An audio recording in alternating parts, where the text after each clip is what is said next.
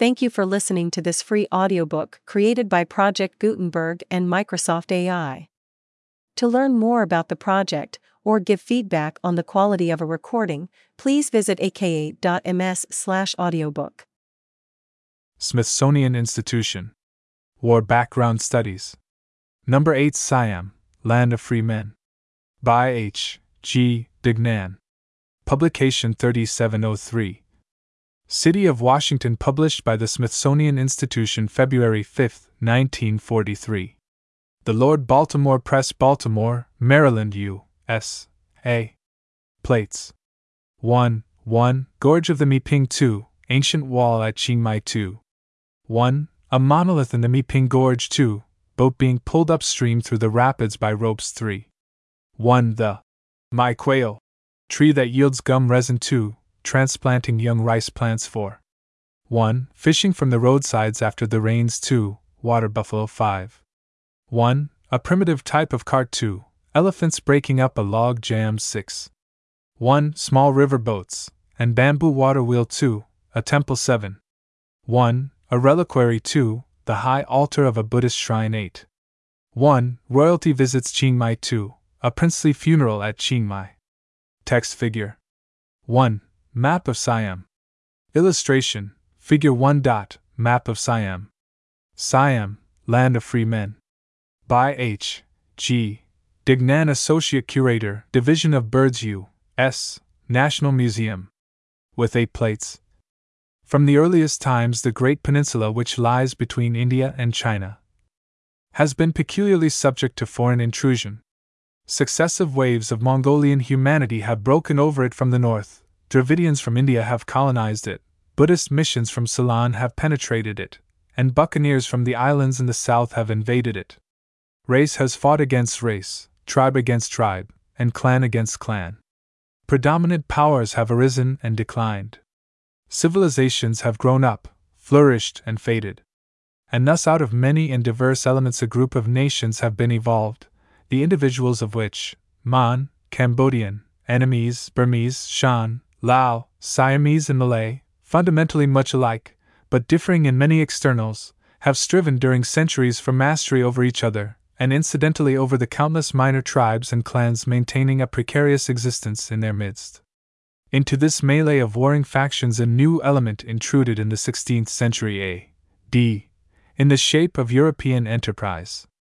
Portuguese, Dutch, French, and English all came and took part in the struggle, pushing and jostling with the best, until the two last, having come face to face, agreed to a cessation of strife and to a division of the disputed interests amongst the survivors. Of these there were but three the French, the English, and the Siamese, and therefore further India now finds herself divided, as was once all Gaul, into three parts. To the east lies the territory of French Indochina, embracing the Annamese and Cambodian nations and a large section of the Lao, in the west, the British Empire has absorbed the Mon, the Burmese, and the Shans, while, wedged between and occupying the lower middle part of the subcontinent, with the isolated region of British Malaya on its extreme south border, lies the Kingdom of Siam.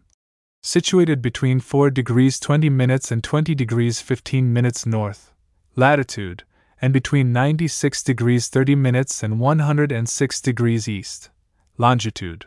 1.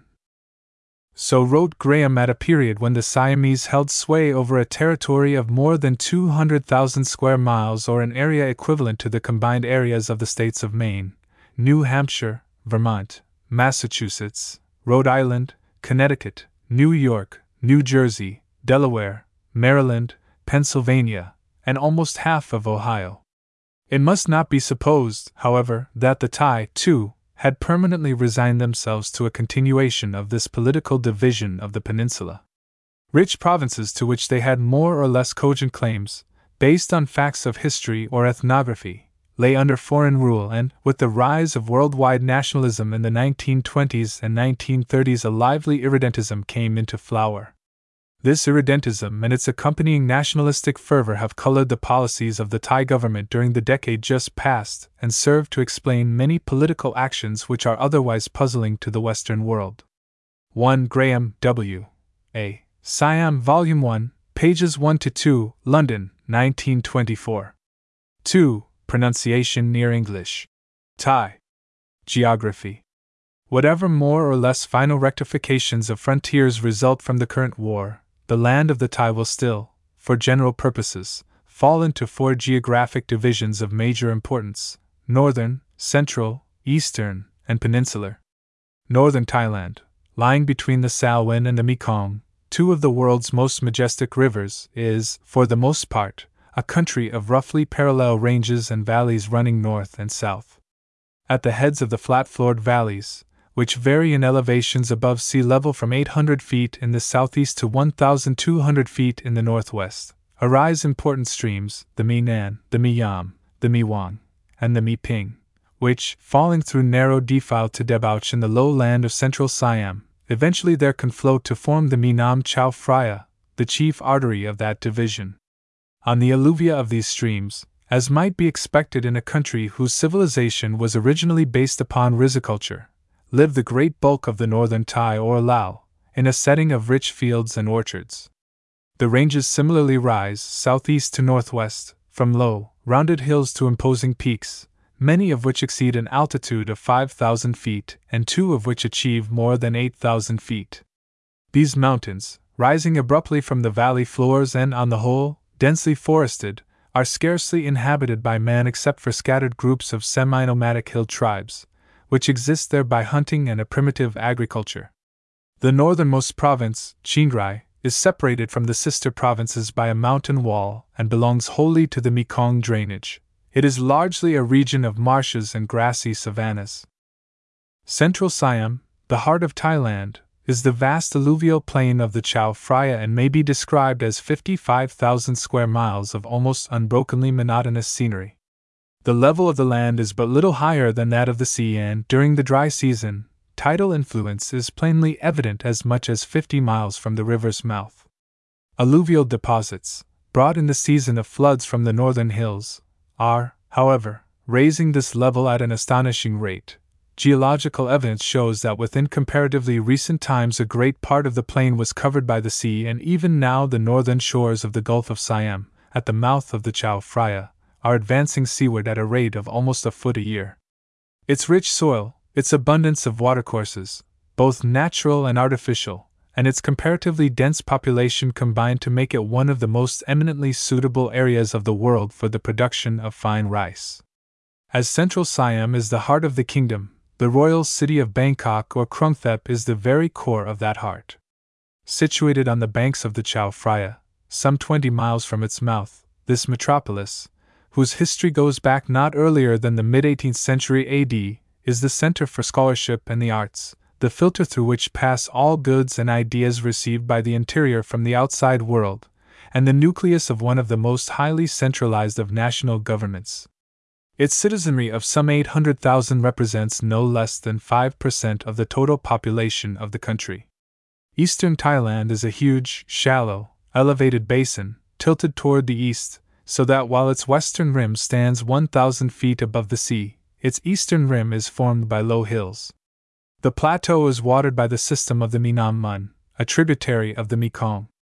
A poverty ridden country of unproductive soil and adverse climatic conditions, it supports indifferently well a comparatively limited population. Peninsular Siam is the narrow, northern two thirds of the Malay Peninsula, sharply divided longitudinally by a mountain chain which passes down its whole length. It is a country rich in forests, cattle, fisheries, mines, and agriculture, and possessed of great natural beauty in the countless islets off its shores, its beaches lined with palms and casuarinas, and the verdure of its mountain backed landscapes. Most of the developed natural wealth of the kingdom is found in this portion, which has fine systems of highways and railroads. The whole of Siam lies between the Tropic of Cancer and the equator and is subject to the typical monsoonal climate of southeastern Asia, by which the prevailing winds, from the latter part of April to the middle of October, consistently blow from the southwest and from mid October to April, from the northeast. In northern, central, and eastern Thailand there are three distinct seasons the hot weather, the rains, and the cold weather, the first extending from February or March to May, the second from June to October, and the third covering the remaining months of the year. When the northeast winds blow strongly, the cold weather is very marked, but at such times as the seasonal winds fail, the cold weather is scarcely distinguishable from the hot. In northern Siam, which lies at greatest distance from the sea and possesses greater radiation, the days may be hot even during the cold weather when the night temperatures afford a strong contrast by dropping to as low as 50 degrees Fahrenheit, and on the mountains even lower, although never reaching freezing temperatures. The basin of eastern Siam, with its thin vegetation and cut off from cooling breezes by its surrounding rim, is subject to terrific heats during the day and, during the winter, very low temperatures at night. The central plain, outside of Bangkok, is pleasantly cooled during the hottest season by the continuous sea winds, night and day. In Bangkok, however, perhaps owing to houses of masonry in place of thatch and the drainage of surrounding marshes, the climate is not only appallingly hot but actually becoming perceptibly more so year by year. Peninsular Siam has the mildest and most equable climate, the greatest annual rainfall, and only two noticeable seasons the hot weather from February to August and the rains from September to January, with the peak of the wet season coming in December. Owing to the fact that the political frontiers have little relationship to biogeographical boundaries, the kingdom possesses a fauna and flora richer than those of most areas of comparable size. The primeval jungles of the western and northern mountains show untrammeled nature at her tropical best. The slopes are enlaced with countless streams and waterfalls, from roaring torrents to rills which flow only during and after the rains. In the forests of these hills and valleys, huge epiphyte laden trees, bound together by vines, shelter such animals as the elephant, the tiger, and the gaur, but so dense is the cover that the presence of large game is more often made known by signs than by actual sight, and only the hunter who is willing to work hard and long is likely to shoot a worthwhile trophy. More than 1,000 different birds are recorded from the country, while fishes of almost endless variety abound everywhere, from the Gulf to the smallest roadside ditches. The natural vegetation ranges from the most typically tropical plants, such as the mangosteen, to forms of the temperate zone, such as pines and violets, on the northwestern mountains. The central plain, where not devoted to rice cultivation, shows the characteristic flora and fauna of a marsh, and the eastern plateau has an impoverished biota, characterized by a certain number of endemic forms. The peninsula, however, like the west and north, bears great forests rich in species of animals and plants. Peoples. Archaeology can still tell us little of the first human occupants of Siam. The earliest evidence of man's existence here is furnished by celts, uncovered in the peninsula and on the eastern plateau, which are supposed to date from the later Neolithic period. Geology, however, gives us no reason to conclude that the makers of these implements were not preceded by other races. Illustration 1. The rivers fall from the northern plateaus to the central plain through narrow defile. Illustration 2. Ancient wall at Chiang Mai. The city walls are preserved as picturesque ruins. Illustration 1. An international incident was caused by the European alpinist who first scaled the monolith to plant his nation's flag upon it. Illustration 2. Boats must be pulled upstream through the rapids by ropes. Illustration 1. The valuable gum resin, Bengal kino, is yielded by the Mai quail, Butea frondosa. Dot. Illustration 2 young rice plants are transplanted from a seedbed to the flooded fields. Illustration 1. At the end of the rains, fish may be captured from the roadsides. Illustration 2. Cows and water buffaloes are treated as family pets. Among the mountains of the Malay Peninsula exist to this day small groups of dwarf, black skinned, kinky haired people, different from all other races of the country but closely related to the natives of the Andaman Islands and the Negritos of the Philippines. It has been surmised that these Ngo Semang are the dwindling remnant of a once numerous population, successors to, and possibly descendants of, the Neolithic men. Following the Ngo and sometime during the past few millennia, it is believed that there came successive waves of a people of Mongolian origin who, making their way down the rivers, drove the primitive Negritos into the hills and settled in their place. Now conveniently known as the Mon family, their descendants are the Mon, Peguans, the Cambodians, and the Annamese, as well as numerous semi barbarous lesser tribes which persist among the mountains of the subcontinent. Probably between two and three thousand years ago, and certainly after the arrival of the Monanam immigrants, another great population wave, known as the Tibeto Burman family, rolled southward over Indochina but chiefly descended the valley of the Irrawaddy, where they have given rise to the modern Burmese, thus scarcely entering Siam at all. Only in comparatively recent times, driven from their former homes by political disturbances, have tribes of this stock, Yao, Miao, etc., migrated into Thailand and the territories to the east, where they are constantly being joined by others of their blood brothers from farther north. While the Mon and the Khmer, Cambodians, were still spreading over the southern parts of Indochina and before they had begun, under the influence of colonists from India, to emerge from a condition of savagery.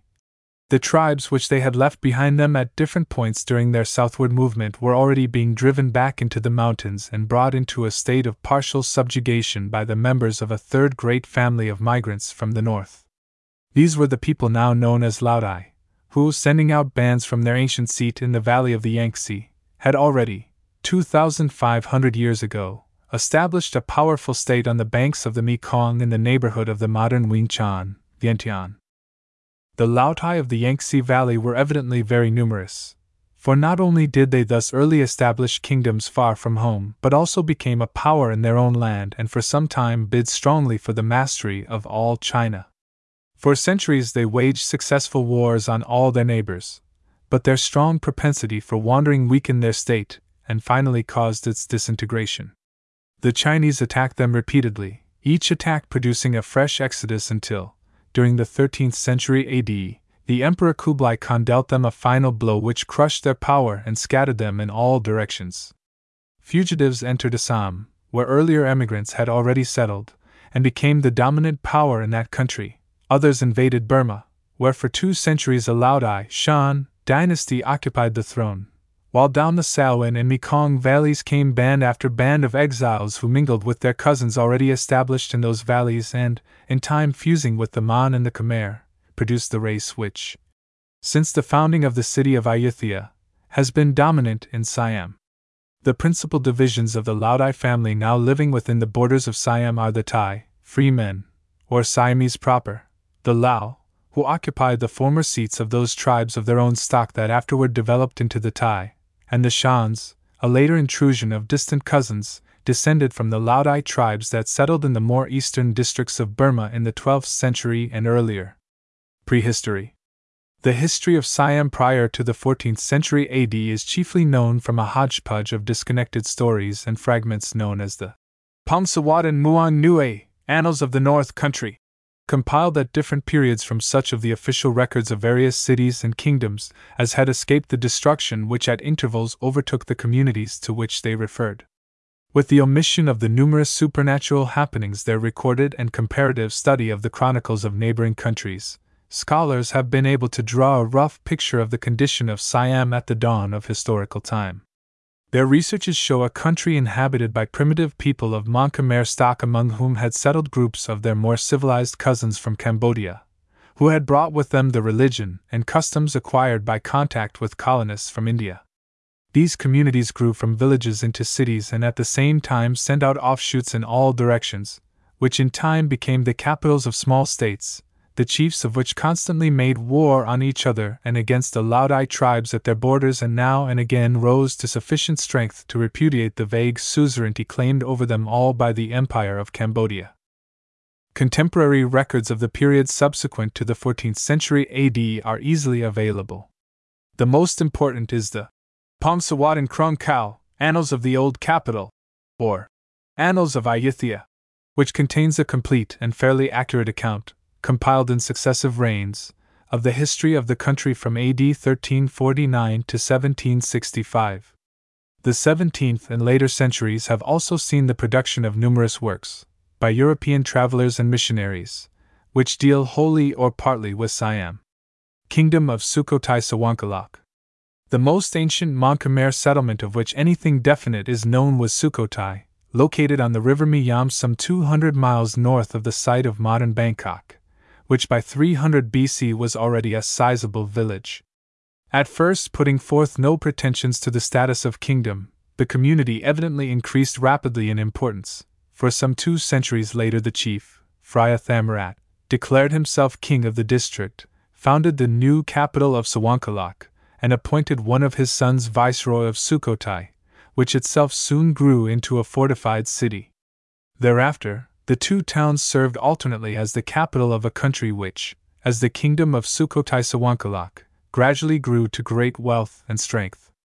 Its monarchs occupied themselves with the waging of war against the petty chieftains of neighboring states, founded in the same manner and upon the same principles as their own but at somewhat later dates, and in course of time reducing all of them to vassalage, came to be recognized as rulers of the whole country.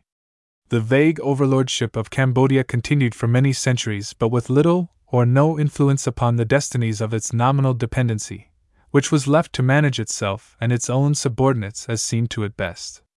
At the same time as the various Mon Khmer states of Siam were struggling to subdue each other, the Lao tribesmen inhabiting the mountainous districts to the north, emboldened by their increasing numbers and constantly raiding the rich villages of the plains, were demanding an ever greater amount of attention, and as early as the 5th century AD. The reduction of the Lao had become almost the main preoccupation of the kings of Sukhothai Sawankalak.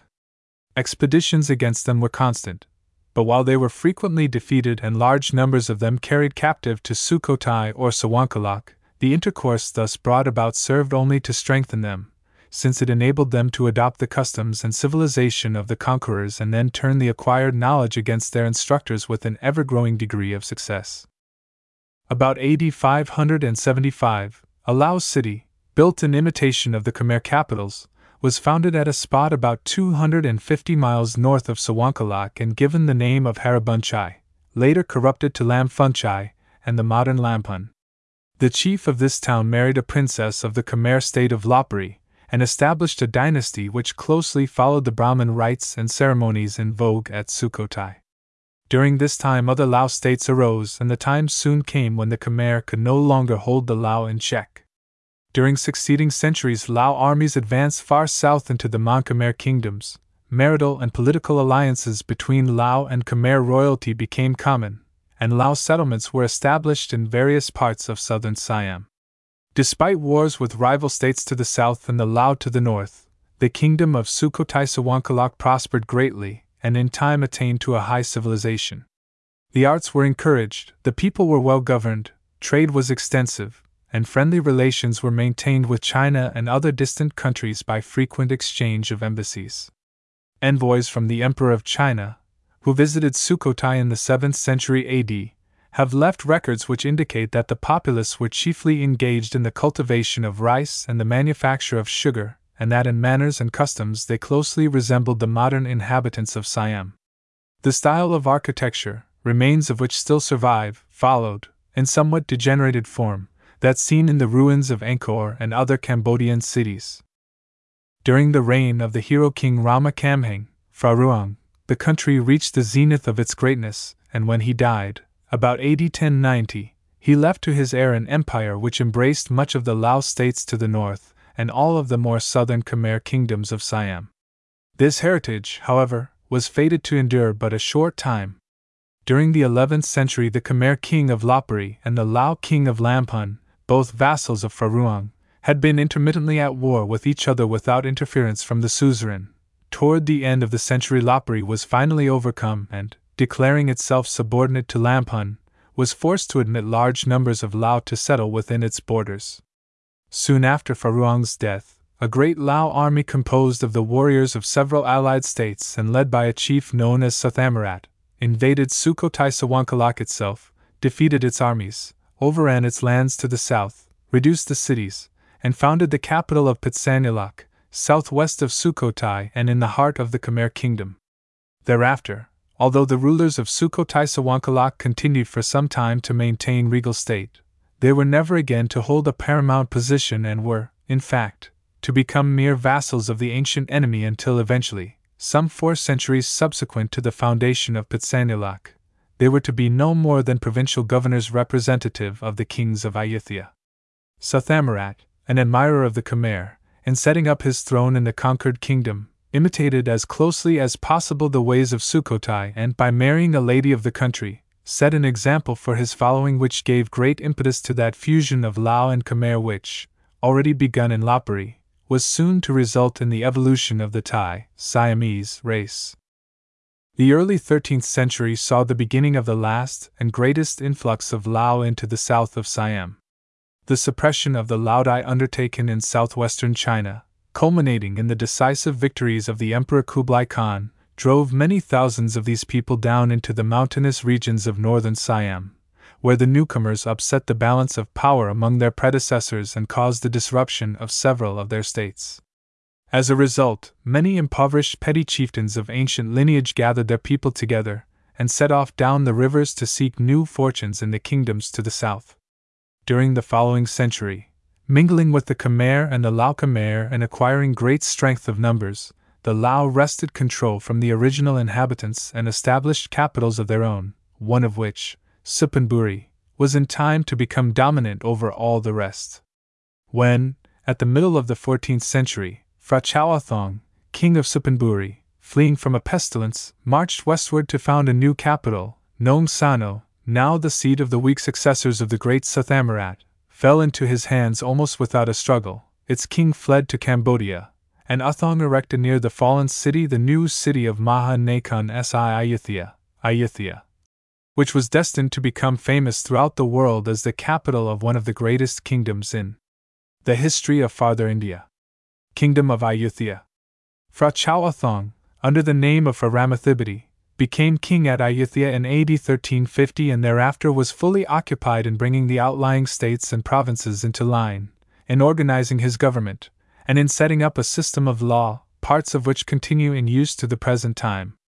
Before his death in 1369, he had brought together the whole of the components of the Sukhothai Sawankalok kingdom and had welded them so closely together that, when Cambodia, annoyed by the independent attitude of what was theoretically its vassal, sent an army to reassert its rights of suzerainty. The united Siamese not only defeated the enemy but pursued him well within the confines of his own country. Under Ramathibodi's successors, the kingdom continued to prosper. During the next two centuries, Buddhism definitely succeeded Brahmanism as the popular religion throughout the country, and great treasure was expended in beautifying the cities by the erection of graceful temples and reliquaries in the adapted Cambodian style which persists in Siam to this day. About AD 1527, the king of Pegu, enraged by the exploits of Siamese marauders in his frontier province of Tavoy, collected an army at Moulmein and sent it into Siam under the leadership of the heir apparent, Buring Nong. Defeating the Siamese near Suphanburi, the Peguan prince advanced to the walls of Ayutthaya itself. So stout was the resistance, however, and so prolonged the siege that his supply system broke down, and he was forced to return to his own country, fighting rearguard actions and losing heavily all the way. After three years, Buring Nong, now king, taking the assumption by the king of Siam of the title, Lord of the White Elephants, as a casus belli, again attacked Siam with a great army and once more besieged the capital. This time, to save the city, the Lord of the White Elephants was compelled to negotiate and to turn over several of the animals in question to the invader, who then retired. Only a few years later, however, the Siamese king repudiated Peguan's suzerainty. Buring Nong returned, by treachery gained admission to the city, sacked and partially destroyed it, and sent the king, with many of his followers, in chains to Pegu. Leaving the Siamese governor of Pitsanulok as his viceroy in Ayutthaya, Buring Nong pressed on to subdue other cities but was scarcely out of sight when a Cambodian army, burning to avenge recent defeats and to re establish ancient rights, appeared to begin a new siege of Ayutthaya. This enemy was repulsed but not before the unprotected districts around the capital had been thoroughly looted. Just now, when, attacked from east and west, her provinces despoiled and her people fugitive or captive, Ayutthaya seemed doomed to early extinction, a hero arose to redeem her. This was for a son of Buring Nong's viceroy, who, appointed by his father governor of Pitsanulok, in his youth saw military service defending his province against robber bands and in the wars of Nanda Buring, son and successor to Buring Nong, against the rebellious province of Ava. By his ability bringing upon himself the dislike of the Peguan king, to such a degree that his life was endangered, he revolted, CAAD 1565, and led a Siamese army to sack and pillage Tenasserim and Martaban. Two punitive expeditions sent against him were signally defeated by Narit, who was then crowned king of Siam and at once began to restore Ayutthaya and to repopulate it by captives brought from outlying districts which had attempted to cast off their allegiance. Having established his supremacy at home, Nerid inflicted a crushing defeat upon yet another Burmese army sent to subdue him, and then, to avenge the humiliations imposed upon his country during her time of weakness, led a strong force against Cambodia. This campaign ended with the destruction of the Cambodian capital and the carrying of the king and many of his people captive to Ayutthaya, where the former was executed.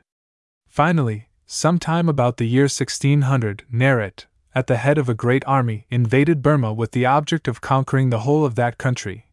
But this was not to be. The king met death in one of the early battles, and his son and heir, abandoning the enterprise, returned to his own dominions. But within the space of not more than thirty five years, Nerit had raised Siam from a condition of almost complete ruin to a position of ascendancy over all the neighboring kingdoms, and he left to his successors a great empire which was to endure for a period of 175 years. During this period, Siam was becoming well known to the European merchant adventurers trading in the Orient under the flags of Portugal, Holland, and England. Early in the 16th century, the Malay kingdom of Malacca had been conquered by the Portuguese individuals of this nation had penetrated to Ayutthaya and Pegu and had served in the ranks of the contending armies during the Siamo Burmese Wars. Portuguese factories had been established at the various Siamese ports. At the beginning of the 17th century, Portuguese missionaries arrived at Ayutthaya, where they were well received and given land for their churches.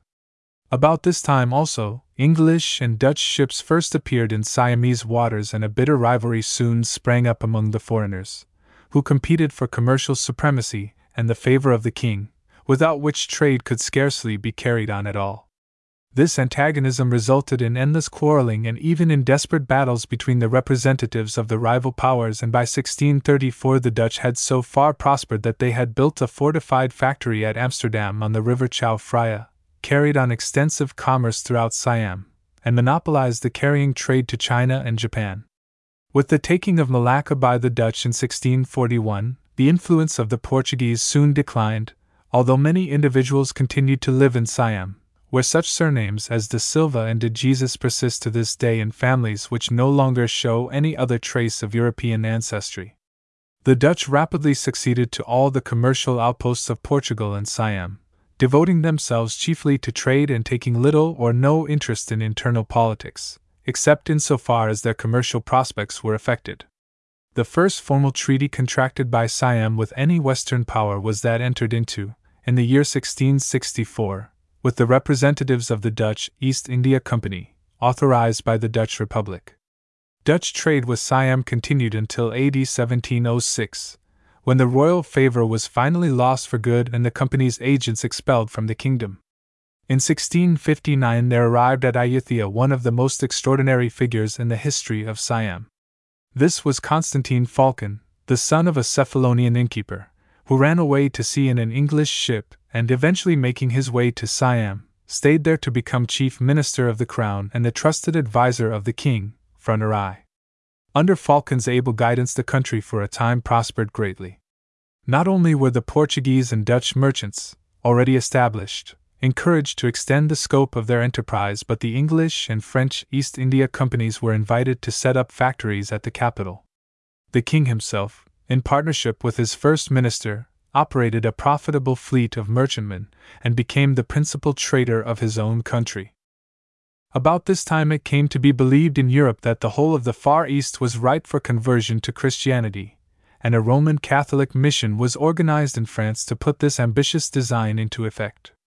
Ayutthaya, possessing a cosmopolitan population and strong commercial ties with Japan, China, the Sunda Isles, and India, was considered the best central location for the project, and, in AD 1662, three French bishops with a staff of priests arrived there to inaugurate the work.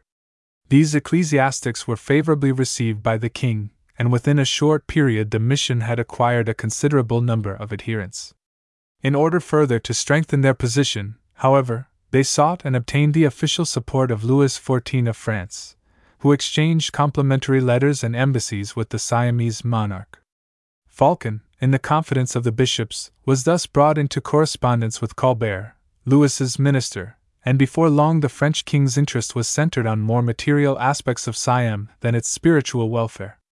A scheme was set afoot for securing the supremacy of France in the Asiatic kingdom through the agency of the priests, who, apparently believing that, with material support from Louis, they could convert the king himself to Christianity, were not unwilling to do their part. Six French men of war and a body of 1,400 soldiers were therefore dispatched to Siam, ostensibly to assist in intimidating the Dutch, who were at the time causing trouble from their fortress of Malacca.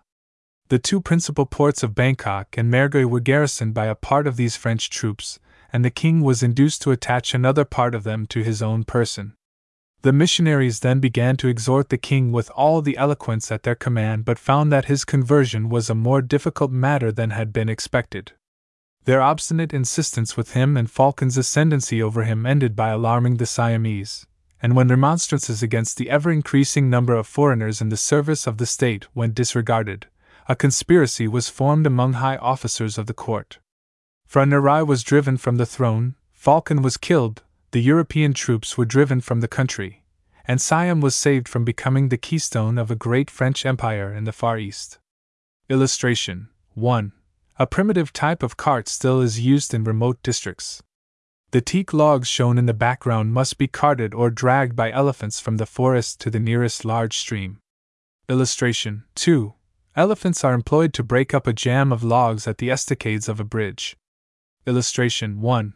An extensive commerce is carried on between the riverine towns by small boats. The water wheel of bamboo, left, irrigates a garden on the shore. Illustration 2. The graceful temples of Thailand are adorned with lacquer, gold leaf, and colored glass. Illustration 1. Ransacked reliquaries dot the jungles of Thailand. Illustration 2 the high altar of a Buddhist shrine. Illustration 1. Royalty visits Chiang Mai. Illustration 2. A princely funeral at Chiang Mai. White is the color of mourning. The kingdom of Ayutthaya continued to prosper during several subsequent reigns marked by friendly relations with European nations, including the French, and a preoccupation with foreign commerce.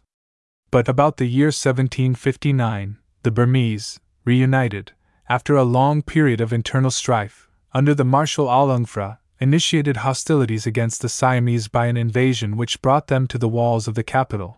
The Burmese king, however, sickened at the beginning of the siege and died before he could regain his own country.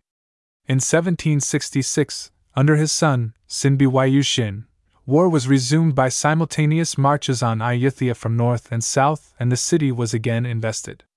Phra Suchrit, the Siamese ruler, was unfamiliar with warfare but encouraged his people to a spirited resistance, hoping that relief would be afforded by the annual floods, coming in the wake of the rains. The enemy merely patrolled the waters in hundreds of boats, and, as they subsided, threw up new earthworks even nearer the walls. In the spring of 1767, Suchrit, disheartened, attempted to treat with them but was rebuffed, and when, with the arrival of reinforcements, the Burmese made an assault in force, the weakened city fell to them and was given over to looting, flames, and slaughter. The king, unattended, escaped in the confusion but was to die of exposure only a few days later. Kingdom of Tanburi. Thonburi. Sinbiwayushin, leaving a viceroy with a small garrison to rule the country, withdrew his army to meet a threatened Chinese invasion of Burma, and once again Siam fell into an interregnum of anarchy, with outlying districts setting themselves up as independent, while robber bands preyed upon the people. An ex official named Phra Thaksin, who had deserted his king when Ayutthaya seemed likely to fall, gathered about himself a large number of deserters and broken men like himself, and by guile and treachery, soon acquired complete authority in the southeastern provinces, whence, in due time, he appeared before the walls of Ayutthaya as a national avenger. Overcoming the garrison and killing the Burmese viceroy, Thaksin declared himself king and selected, as the site of his new capital, the village of Thonburi, on the shore of the Chao Phraya opposite the settlement of Bangkok, where a populous city soon came into being. To strengthen his position, however, it was essential that Thaksin destroy a legitimate pretender to the throne whose claims had many adherents. This prince had established himself at Korat and thither the king sent an army with orders to take the city. But in advance of his soldiers, he sent secret emissaries who so demoralized the prince's supporters that when the usurper's army appeared at last, the city fell into his hands almost without a struggle, and the prince was captured and soon afterward murdered. With this last threat to his power removed, Taksin was able to send out expeditions in all directions and soon made himself undisputed master of the whole country. The authority of this ruthless man was not to endure long. His appointment of humble relatives to high office offended the nobility, while the popular mind was turned against him by his excesses and by insidious references to his alien ancestry. In 1781, giving out that he was mad, a cabal of his courtiers dethroned him and offered the crown to one of themselves, the son of a secretary to the last kings of Ayutthaya. This nobleman, Phraya Chakri, already popular through his achievements as a royal minister and as a leader of the armies, was readily accepted as king by the people and ascended the throne in AD 1782 to found the dynasty which still reigns in Siam. Kingdom of Siam. Phraya Chakri, hereafter to be styled as King Rama I, had scarcely assumed his new dignity when Bodawpra, king of Burma, attempted a new conquest of Siam. King Rama's military ability was such that the Burmese were finally everywhere defeated and, with the abandonment of Mergui and Tavoy by the Siamese in 1792, the recurrent wars between the two powers may be said to have ended for good. With the foreign danger averted, the king was able to organize his government, the seat of which was transferred from Thonburi to Bangkok, on the left bank of the river, where he constructed a fortified city. Rama too became involved in war at the beginning of his reign. In 1786, the regent of the now effete Kingdom of Cambodia had formally recognized Siamese suzerainty and had sent the infant king to reside at Bangkok, while he continued to rule the state under Siam's aegis. Annam, to the east, however, made identical claims to supremacy, and when, in 1809, the Annamese king attempted to enforce his demands, an army was sent from Bangkok to repel him. The brief campaign ended with Rama's annexation of the Cambodian province of Phratabong, while the rest of the country became a dependency of Annam. Upon this king's death in 1825, the throne was usurped by one of his sons by a lesser wife, while the legitimate heir, Chao Fa Mongkut, a young man of 21, retired to the safety of the Buddhist monkhood. The reign of Rama III is chiefly notable for Siam's resumption of political relations with the nations of the West. In 1833, a treaty drawn up between Siam and the United States of America represented the first formal tie between this country and any Asiatic power. Toward the end of the reign, Cambodian politics again caused bad blood between Siam and Annam. A youth named Norodom, a son of the Cambodian king, had some time since been brought to Bangkok and reared at the Siamese court. Upon his father's death, he was declared by Siam to be the rightful heir and, supported by a Siamese army, returned to Cambodia to gain the throne and, despite former agreements, to place the country again under Siamese protection. During his years of retirement, Chao Fa Mongkut, the king's half brother, had assiduously devoted himself to the study of the English language, the sciences, and the manners, customs, and systems of government of foreign lands. At the same time, he missed no opportunity to meet and converse with European travelers. Coming to the throne as Rama IV in 1851, at the age of 47, he brought to his task a remarkable degree of enlightenment, which resulted in throwing the country open to foreign trade and intercourse, in the introduction of such arts as printing and shipbuilding, in the construction of roads and canals, in laying the foundations for systems of education and public health, and in numerous other reforms directed toward increasing the public welfare. His love of learning was indirectly responsible for his death, for, visiting a mountain peak to observe an eclipse in 1868, he contracted the illness from which he died in that year. The program of modernization initiated by King Rama IV was continued and expanded by his son, the great Chulalongkorn, Rama V. Among the important reforms instituted during this reign were the abolition of debt slavery, the establishment of law courts, the construction of railways, the spread of education, regulation of the conditions of military service, and radical changes in methods of revenue and rural administration. The appointment of trained officials under organized control in place of ignorant provincial governors and hereditary chieftains welded the loose agglomeration of feudatory dependencies into the modern, homogeneous state. In the year 1863, Norodom, whom Siam had placed upon the Cambodian throne, made a treaty with France, now master of Annam, by which he accepted French protection. At almost the same time, he made an exactly similar compact with Siam. Thus, each country found itself responsible for the protection of Cambodia against any possible aggressor, while each was given the sole right of dictating the foreign policy of that state. So absurd a situation could not last, and, after four years of negotiation, Siam was compelled to yield to the French thesis of their superior rights as successors to the Annamese kings, to abrogate her Treaty of 1863, and to abandon all claim to suzerainty over Cambodia. Soon after Siam's withdrawal from Cambodia, the unofficial advocates of colonialism in France began to advance the idea that certain Siamese provinces east of the river Mekong, having at one time formed a part of Annam, should be restored to that kingdom, now a French protectorate. There is no historical basis for this claim, which was at first unsupported even in Paris, but when the colonial party added the argument that the unnavigable Mekong, as one of the future trade routes of southwest China, must at all costs be acquired by France, the French government formally demanded of Bangkok the provinces in question. The Siamese replied by suggesting that the disputed territory be regarded as neutral until such time as the frontier could be properly demarcated, and this was agreed upon but merely led to further trouble, each side accusing the other of violating the compact.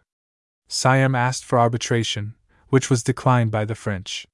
When, in 1893, Bloody collisions occurred along the border. French gunboats, dispatched from Saigon, ascended the Chao Phraya, despite efforts of the Siamese naval forces to bar the way. In consequence of Siamese resistance, the French greatly increased their demands, now insisting that Siam give up all territory east of the Mekong, including about half of the rich province of Luang Prabang, to which no French claim had ever previously been laid. After ten days of blockade, the Siamese had no choice but to accept a humiliating treaty which, among other concessions, required immediate evacuation of her eastern outposts and the payment of an indemnity. As a guarantee, France established a military occupation of the southeastern province of Chanthabon, which was to continue long after all the terms had been fulfilled. Relations between the two countries were far from improved by this episode, and during the following years, abuses in the exercise of French extraterritorial rights were a fertile source of provocation.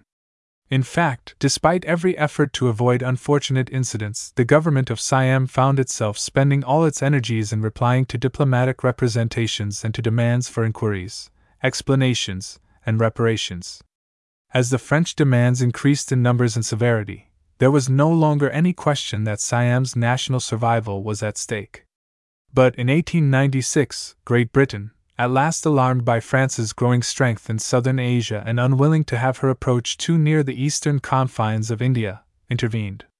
High feelings were aroused in both countries, but, after lengthy negotiations, an agreement was concluded in the same year, by which Siam's autonomy was guaranteed that she might serve as a buffer between the rival empires. Thereafter, relations between France and Siam tended to improve. It was not, however, until 1907 that, in return for yet another rectification of the boundary, the French agreed to revise their extraterritorial rights and to remove the garrison from Chanthabon. A second convention of the same year resulted in Siam's restoring to Cambodia the province of Phratabong, which she had held since 1809, and receiving in exchange a part of the territory yielded in 1904 and obtaining a recognition of Siamese jurisdiction over Asiatic French subjects. Altogether, in warding off the European neighbor, Siam had been compelled to sacrifice no less than 90,000 square miles of her eastern lands. Thailand. Whether the modern traveler enters Siam by steamer from Hong Kong or Singapore or by comfortable diesel engine train from the Malay states, his destination is certain to be Bangkok. Here, in bewildering juxtaposition, the old Siam and the new Thailand confront him together on every side. The former is represented in the complicated network of canals, upon which thousands of boat dwellers pass their lives, in the narrow streets hung with the vertical signboards of the inevitable multitude of Chinese traders, in the throngs of yellow robed monks that appear at daybreak from hundreds of gaily colored shrines whose spires arise in every direction.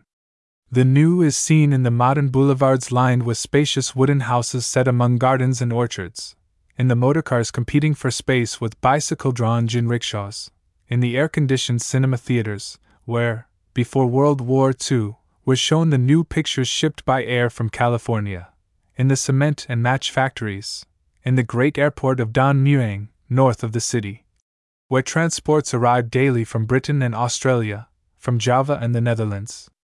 Until recently, the inhabitants of towns and villages outside the capital lived a life not greatly different from that of their ancestors, one which revolved around the annual cycle of planting, growing, and the harvest, with religious festivals to break the monotony of living. Poverty, as understood in the industrial Occident, was unknown for, while little actual money was seen by the average family during the course of a year, yet a house could be built of bamboo in a day or two, fruit trees bore around the year, clothing was woven at home, and shoes were little worn. Virtually everyone owned productive land or was at liberty to clear a tract from the forest which covers much of the thinly populated country. Taxes were light and could be paid by a few days' labor on some project of public works. During the decade just past, the government has initiated a positive program aimed at raising the standards of living of the common people and especially of the peasants who constitute the great majority. Among the means adopted have been the development of such new sources of gain as the raising of tobacco and cotton on a large scale, the construction of great irrigation projects, and the development of sources of electric power, the education of the farmer in livestock breeding and scientific agriculture, the establishment of agencies to enable him to obtain a fair market for his produce, the spread of public health and medical services in far corners of the provinces. The results of this experiment had not yet become clear when the war interfered to hinder its fulfillment. The political aspect of the program leaned heavily toward economic nationalism, in an endeavor to counteract the excessive proportion of foreign capital in the country and to encourage more active participation by the Thai in the building up of their own land. If the means to these laudable ends were perverted by the paid agents of Japanese propaganda and a handful of powerful men within the Thai government, to serve the cause of co prosperity. It must not therefore be assumed that the misfortunes which have recently befallen them are traceable to any activities and desires on the part of the Thai people themselves. A lively resistance to the usurpers continues, inside Thailand and through her spokesmen abroad. We may confidently expect that the Thai, with the aid and sympathy of their friends of the United Nations, will at the earliest opportunity rid themselves both of their quislings and their Japanese overlords, again proudly to style themselves the Free Men. Smithsonian Institution. War Background Studies. Number 8 Siam, Land of Free Men. By H. G. Deignan. Publication 3703. City of Washington, published by the Smithsonian Institution February 5, 1943. The Lord Baltimore Press, Baltimore, Maryland, U.S. A. Plates. 1. 1. Gorge of the Miping 2 ancient wall at Chiang Mai 2. 1. A monolith in the Miping Gorge 2, boat being pulled upstream through the rapids by ropes 3. 1. The Mai Quail, tree that yields gum resin 2, transplanting young rice plants 4. 1. Fishing from the roadsides after the rains 2, water buffalo 5. 1. A primitive type of cart 2, elephants breaking up a log jam 6. 1. Small river boats, and bamboo water wheel 2, a temple 7. 1. A reliquary 2. The high altar of a Buddhist shrine 8. 1. Royalty visits Chiang Mai 2. A princely funeral at Chiang Mai. Text figure 1. Map of Siam. Illustration Figure 1. Dot, map of Siam. Siam, Land of Free Men. By H. G. Deignan, Associate Curator, Division of Birds U. S. National Museum. With eight plates, from the earliest times, the great peninsula which lies between India and China has been peculiarly subject to foreign intrusion. Successive waves of Mongolian humanity have broken over it from the north, Dravidians from India have colonized it, Buddhist missions from Ceylon have penetrated it, and buccaneers from the islands in the south have invaded it. Race has fought against race, tribe against tribe, and clan against clan. predominant powers have arisen and declined. Civilizations have grown up, flourished, and faded. And thus, out of many and diverse elements, a group of nations have been evolved, the individuals of which, Mon, Cambodian, Annamese, Burmese, Shan, Lao, Siamese, and Malay, fundamentally much alike, but differing in many externals, have striven during centuries for mastery over each other, and incidentally over the countless minor tribes and clans maintaining a precarious existence in their midst.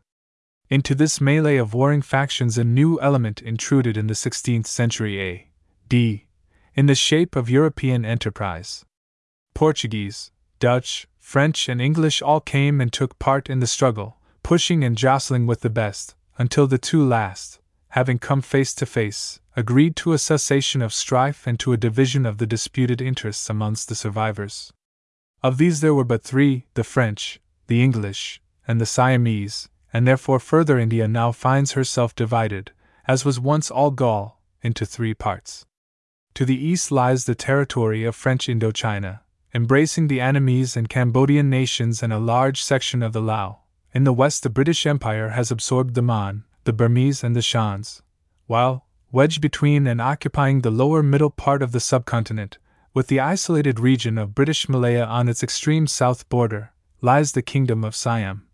Situated between 4 degrees 20 minutes and 20 degrees 15 minutes north latitude, and between 96 degrees 30 minutes and 106 degrees east longitude. 1. So wrote Graham at a period when the Siamese held sway over a territory of more than 200,000 square miles or an area equivalent to the combined areas of the states of Maine, New Hampshire, Vermont, Massachusetts, Rhode Island, Connecticut, New York, New Jersey, Delaware, Maryland, Pennsylvania, and almost half of Ohio.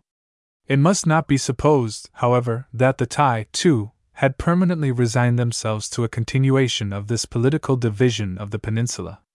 Rich provinces to which they had more or less cogent claims, based on facts of history or ethnography, lay under foreign rule, and, with the rise of worldwide nationalism in the 1920s and 1930s, a lively irredentism came into flower. This irredentism and its accompanying nationalistic fervor have colored the policies of the Thai government during the decade just past and serve to explain many political actions which are otherwise puzzling to the Western world. 1 Graham W. A. Siam, Volume 1, pages 1 to 2, London, 1924. 2. Pronunciation near English. Thai. Geography.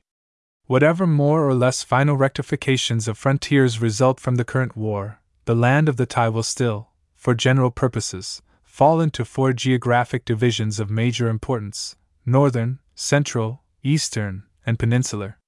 Northern Thailand, lying between the Salween and the Mekong, two of the world's most majestic rivers, is, for the most part, a country of roughly parallel ranges and valleys running north and south.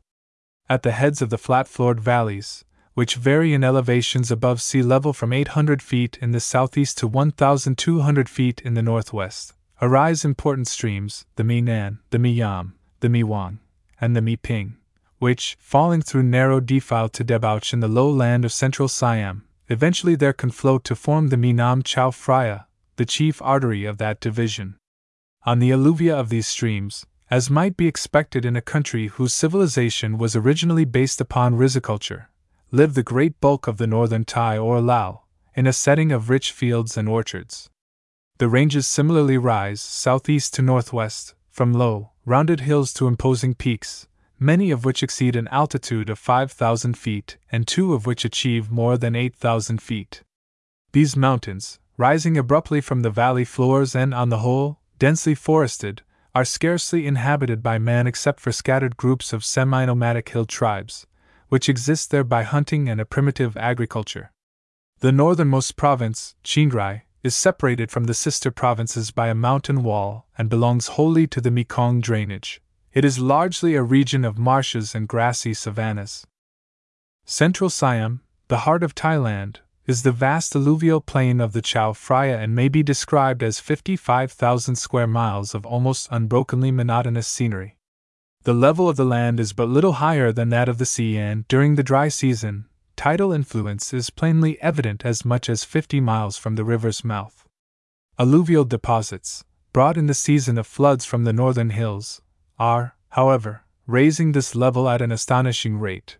Geological evidence shows that within comparatively recent times a great part of the plain was covered by the sea, and even now the northern shores of the Gulf of Siam, at the mouth of the Chao Phraya, are advancing seaward at a rate of almost a foot a year. Its rich soil, its abundance of watercourses, both natural and artificial, and its comparatively dense population combine to make it one of the most eminently suitable areas of the world for the production of fine rice. As central Siam is the heart of the kingdom, the royal city of Bangkok or Krungthep is the very core of that heart. Situated on the banks of the Chao Phraya, some 20 miles from its mouth, this metropolis, whose history goes back not earlier than the mid 18th century AD, is the center for scholarship and the arts, the filter through which pass all goods and ideas received by the interior from the outside world, and the nucleus of one of the most highly centralized of national governments. Its citizenry of some 800,000 represents no less than 5% of the total population of the country. Eastern Thailand is a huge, shallow, elevated basin, tilted toward the east, so that while its western rim stands 1,000 feet above the sea, its eastern rim is formed by low hills. The plateau is watered by the system of the Minam Mun, a tributary of the Mekong. A poverty ridden country of unproductive soil and adverse climatic conditions, it supports indifferently well a comparatively limited population. Peninsular Siam is the narrow, northern two thirds of the Malay Peninsula, sharply divided longitudinally by a mountain chain which passes down its whole length. It is a country rich in forests, cattle, fisheries, mines, and agriculture, and possessed of great natural beauty in the countless islets off its shores, its beaches lined with palms and casuarinas, and the verdure of its mountain backed landscapes. Most of the developed natural wealth of the kingdom is found in this portion, which has fine systems of highways and railroads. The whole of Siam lies between the Tropic of Cancer and the equator and is subject to the typical monsoonal climate of southeastern Asia, by which the prevailing winds, from the latter part of April to the middle of October, consistently blow from the southwest and from mid October to April, from the northeast. In northern, central, and eastern Thailand there are three distinct seasons the hot weather, the rains, and the cold weather, the first extending from February or March to May, the second from June to October, and the third covering the remaining months of the year. When the northeast winds blow strongly, the cold weather is very marked, but at such times as the seasonal winds fail, the cold weather is scarcely distinguishable from the hot. In northern Siam, which lies at greatest distance from the sea and possesses greater radiation, the days may be hot even during the cold weather when the night temperatures afford a strong contrast by dropping to as low as 50 degrees Fahrenheit, and on the mountains even lower, although never reaching freezing temperatures. The basin of eastern Siam, with its thin vegetation and cut off from cooling breezes by its surrounding rim, is subject to terrific heats during the day and, during the winter, very low temperatures at night. The central plain, outside of Bangkok, is pleasantly cooled during the hottest season by the continuous sea winds, night and day. In Bangkok, however, perhaps owing to houses of masonry in place of thatch and the drainage of surrounding marshes, the climate is not only appallingly hot but actually becoming perceptibly more so year by year. Peninsular Siam has the mildest and most equable climate, the greatest annual rainfall, and only two noticeable seasons the hot weather from February to August and the rains from September to January with the peak of the wet season coming in December. Owing to the fact that the political frontiers have little relationship to biogeographical boundaries, the kingdom possesses a fauna and flora richer than those of most areas of comparable size. The primeval jungles of the western and northern mountains show untrammeled nature at her tropical best. The slopes are enlaced with countless streams and waterfalls, from roaring torrents to rills which flow only during and after the rains. In the forests of these hills and valleys, huge epiphyte laden trees, bound together by vines, shelter such animals as the elephant, the tiger, and the gaur, but so dense is the cover that the presence of large game is more often made known by signs than by actual sight, and only the hunter who is willing to work hard and long is likely to shoot a worthwhile trophy. More than 1,000 different birds are recorded from the country, while fishes of almost endless variety abound everywhere, from the Gulf to the smallest roadside ditches. The natural vegetation ranges from the most typically tropical plants, such as the mangosteen, to forms of the temperate zone, such as pines and violets, on the northwestern mountains. The central plain, where not devoted to rice cultivation, shows the characteristic flora and fauna of a marsh, and the eastern plateau has an impoverished biota, characterized by a certain number of endemic forms. The peninsula, however, like the west and north, bears great forests rich in species of animals and plants. Peoples. Archaeology can still tell us little of the first human occupants of Siam. The earliest evidence of man's existence here is furnished by celts, uncovered in the peninsula and on the eastern plateau, which are supposed to date from the later Neolithic period. Geology, however, gives us no reason to conclude that the makers of these implements were not preceded by other races. Illustration 1.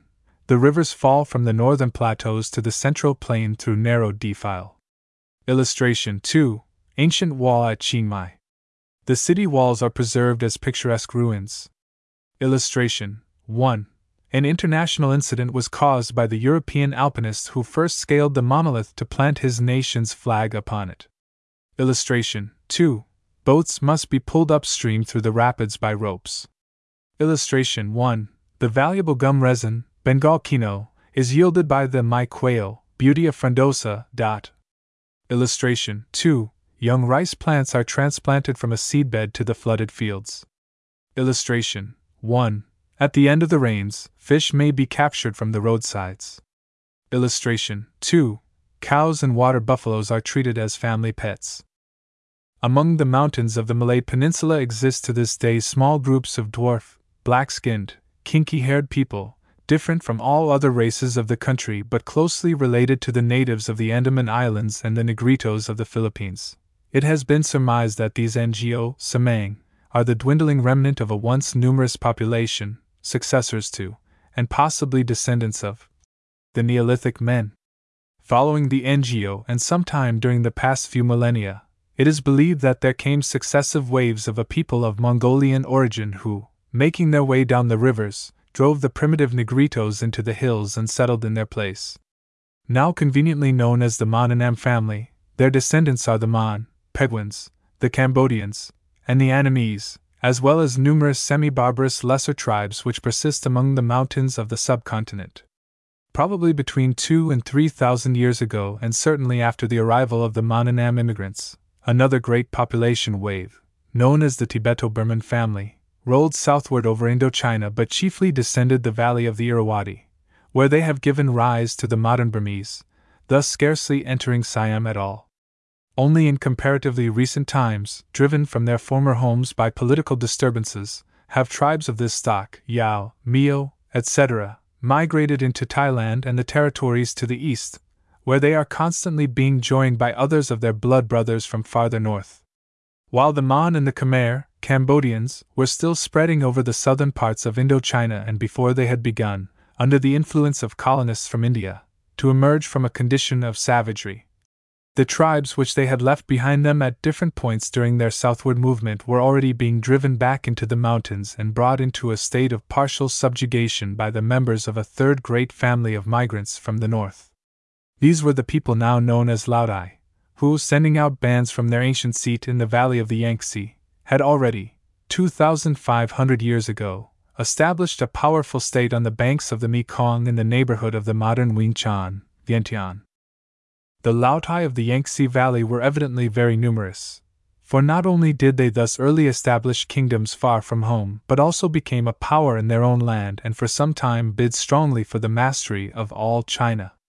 For centuries they waged successful wars on all their neighbors, but their strong propensity for wandering weakened their state and finally caused its disintegration. The Chinese attacked them repeatedly, each attack producing a fresh exodus until, during the 13th century AD, the Emperor Kublai Khan dealt them a final blow which crushed their power and scattered them in all directions.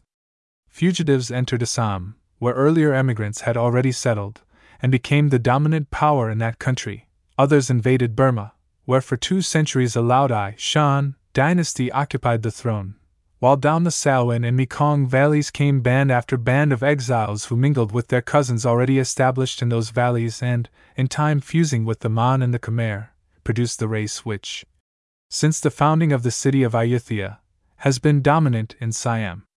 The principal divisions of the Laodai family now living within the borders of Siam are the Thai, free men, or Siamese proper, the Lao, who occupied the former seats of those tribes of their own stock that afterward developed into the Thai, and the Shans, a later intrusion of distant cousins, descended from the Laodai tribes that settled in the more eastern districts of Burma in the 12th century and earlier.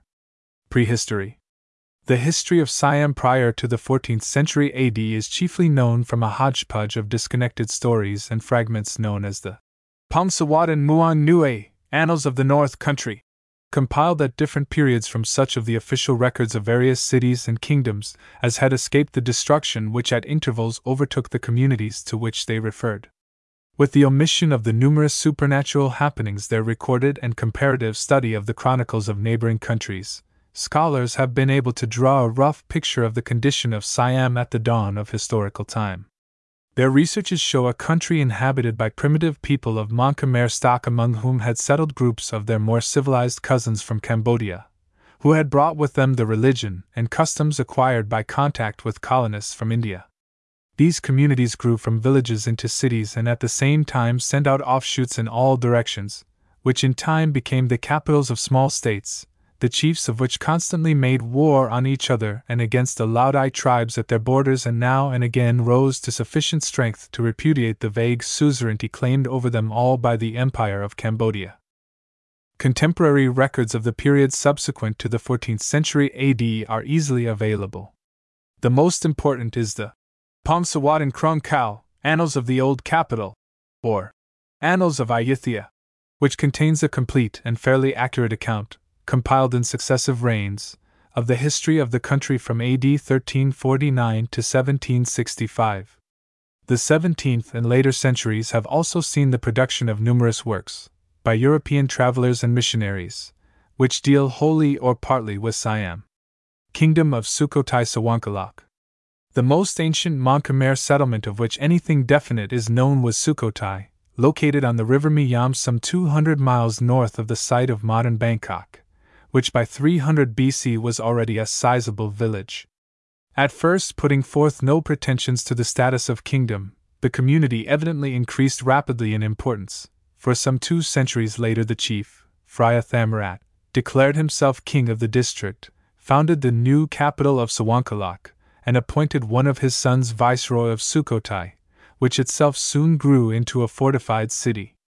Thereafter, the two towns served alternately as the capital of a country which, as the kingdom of Sukhothai Sawankalak, gradually grew to great wealth and strength.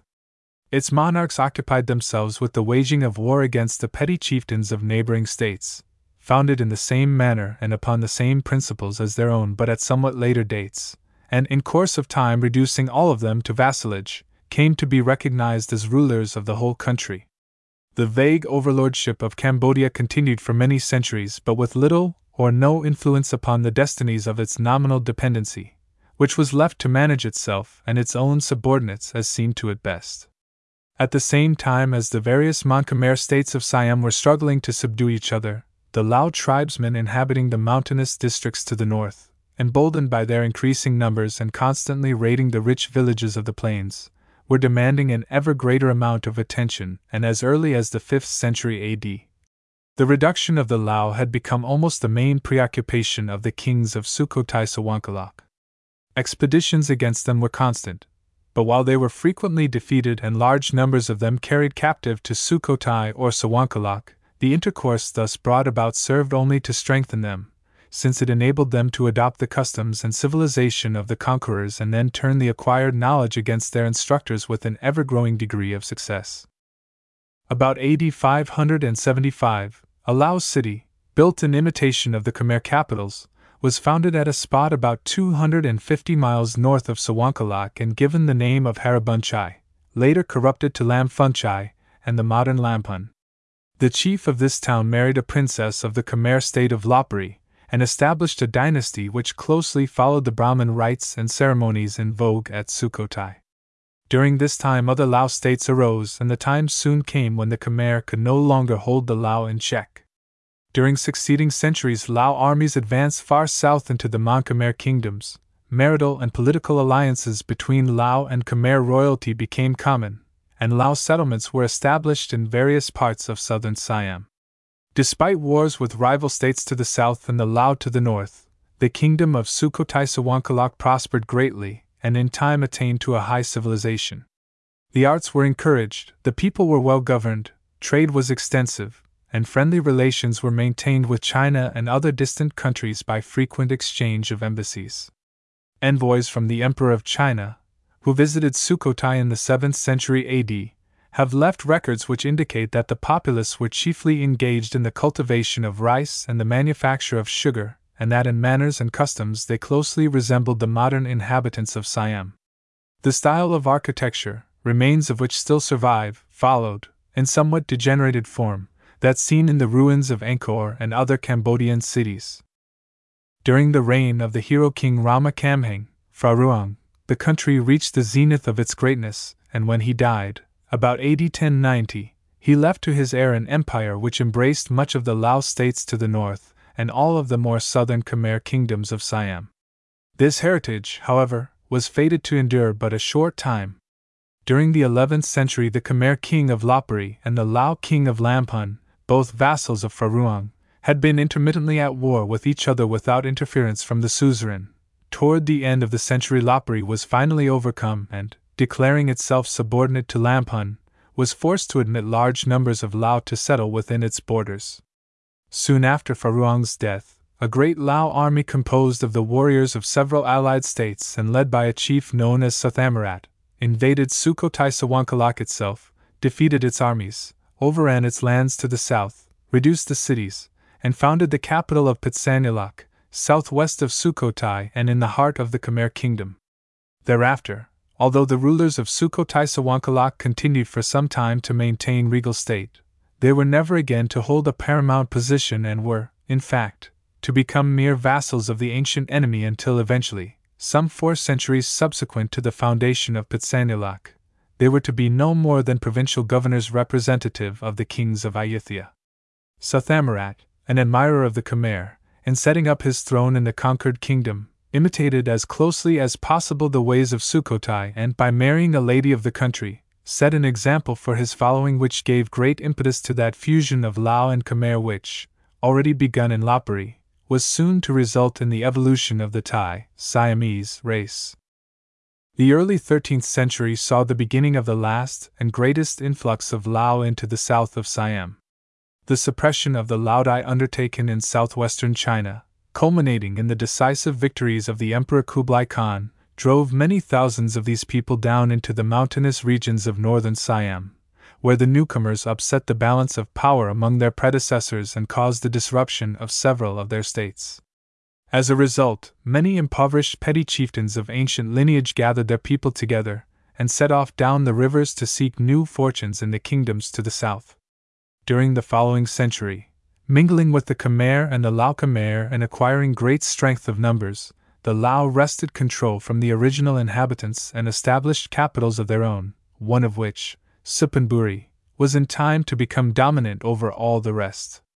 When, at the middle of the 14th century, Phra Chao U Thong, king of Suphanburi, fleeing from a pestilence, marched westward to found a new capital, Nong Sano, now the seat of the weak successors of the great Sathamarat, fell into his hands almost without a struggle. Its king fled to Cambodia, and U Thong erected near the fallen city the new city of Maha Nakhon Si Ayutthaya, Ayutthaya, which was destined to become famous throughout the world as the capital of one of the greatest kingdoms in the history of farther India. Kingdom of Ayutthaya. Phra Chao U Thong, under the name of Ramathibodi, became king at Ayutthaya in AD 1350 and thereafter was fully occupied in bringing the outlying states and provinces into line, in organizing his government, and in setting up a system of law, parts of which continue in use to the present time. Before his death in 1369, he had brought together the whole of the components of the Sukhothai Sawankalak kingdom and had welded them so closely together that, when Cambodia, annoyed by the independent attitude of what was theoretically its vassal, sent an army to reassert its rights of suzerainty. The united Siamese not only defeated the enemy but pursued him well within the confines of his own country. Under Ramathibodi's successors, the kingdom continued to prosper. During the next two centuries, Buddhism definitely succeeded Brahmanism as the popular religion throughout the country, and great treasure was expended in beautifying the cities by the erection of graceful temples and reliquaries in the adapted Cambodian style which persists in Siam to this day. About AD 1527, the king of Pegu, enraged by the exploits of Siamese marauders in his frontier province of Tavoy, collected an army at Moulmein and sent it into Siam under the leadership of the heir apparent, Buring Nong. Defeating the Siamese near Suphanburi, the Peguan prince advanced to the walls of Ayutthaya itself. So stout was the resistance, however, and so prolonged the siege that his supply system broke down, and he was forced to return to his own country, fighting rearguard actions and losing heavily all the way. After three years, Buring Nong, now king, taking the assumption by the king of Siam of the title, Lord of the White Elephants, as a casus belli, again attacked Siam with a great army and once more besieged the capital. This time, to save the city, the Lord of the White Elephants was compelled to negotiate and to turn over several of the animals in question to the invader, who then retired. Only a few years later, however, the Siamese king repudiated Peguan's suzerainty. Buring Nong returned, by treachery gained admission to the city, sacked and partially destroyed it, and sent the king, with many of his followers, in chains to Pegu. Leaving the Siamese governor of Pitsanulok as his viceroy in Ayutthaya, Buring Nong pressed on to subdue other cities but was scarcely out of sight when a Cambodian army, burning to avenge recent defeats and to re establish ancient rights, appeared to begin a new siege of Ayutthaya. This enemy was repulsed but not before the unprotected districts around the capital had been thoroughly looted. Just now, when, attacked from east and west, her provinces despoiled and her people fugitive or captive, Ayutthaya seemed doomed to early extinction, a hero arose to redeem her. This was Phra Neret, a son of Buring Nong's viceroy, who, appointed by his father governor of Pitsanulok, in his youth saw military service defending his province against robber bands and in the wars of Nanda Buring, son and successor to Buring Nong, against the rebellious province of Ava. By his ability bringing upon himself the dislike of the Peguan king, to such a degree that his life was endangered, he revolted, CAAD 1565, and led a Siamese army to sack and pillage Tenasserim and Martaban. Two punitive expeditions sent against him were signally defeated by Neret, who was then crowned king of Siam and at once began to restore Ayutthaya and to repopulate it by captives brought from outlying districts which had attempted to cast off their allegiance. Having established his supremacy at home, Neret inflicted a crushing defeat upon yet another Burmese army sent to subdue him, and then, to avenge the humiliations imposed upon his country during her time of weakness, led a strong force against Cambodia. This campaign ended with the destruction of the Cambodian capital and the carrying of the king and many of his people captive to Ayutthaya, where the former was executed. Finally, sometime about the year 1600, Neret, at the head of a great army, invaded Burma with the object of conquering the whole of that country. But this was not to be. The king met death in one of the early battles, and his son and heir, abandoning the enterprise, returned to his own dominions. But within the space of not more than thirty five years, Neret had raised Siam from a condition of almost complete ruin to a position of ascendancy over all the neighboring kingdoms, and he left to his successors a great empire which was to endure for a period of 175 years. During this period, Siam was becoming well known to the European merchant adventurers trading in the Orient under the flags of Portugal, Holland, and England. Early in the 16th century, the Malay kingdom of Malacca had been conquered by the Portuguese. Individuals of this nation had penetrated to Ayutthaya and Pegu and had served in the ranks of the contending armies during the Siamo Burmese Wars. Portuguese factories had been established at the various Siamese ports. At the beginning of the 17th century, Portuguese missionaries arrived at Ayutthaya, where they were well received and given land for their churches. About this time also, English and Dutch ships first appeared in Siamese waters, and a bitter rivalry soon sprang up among the foreigners who competed for commercial supremacy and the favor of the king, without which trade could scarcely be carried on at all. This antagonism resulted in endless quarreling and even in desperate battles between the representatives of the rival powers, and by 1634 the Dutch had so far prospered that they had built a fortified factory at Amsterdam on the river Chao Phraya, carried on extensive commerce throughout Siam, and monopolized the carrying trade to China and Japan. With the taking of Malacca by the Dutch in 1641, the influence of the Portuguese soon declined, although many individuals continued to live in Siam where such surnames as de Silva and de Jesus persist to this day in families which no longer show any other trace of European ancestry.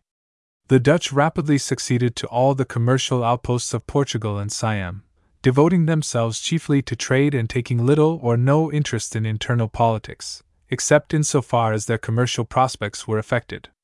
The first formal treaty contracted by Siam with any Western power was that entered into, in the year 1664, with the representatives of the Dutch East India Company, authorized by the Dutch Republic.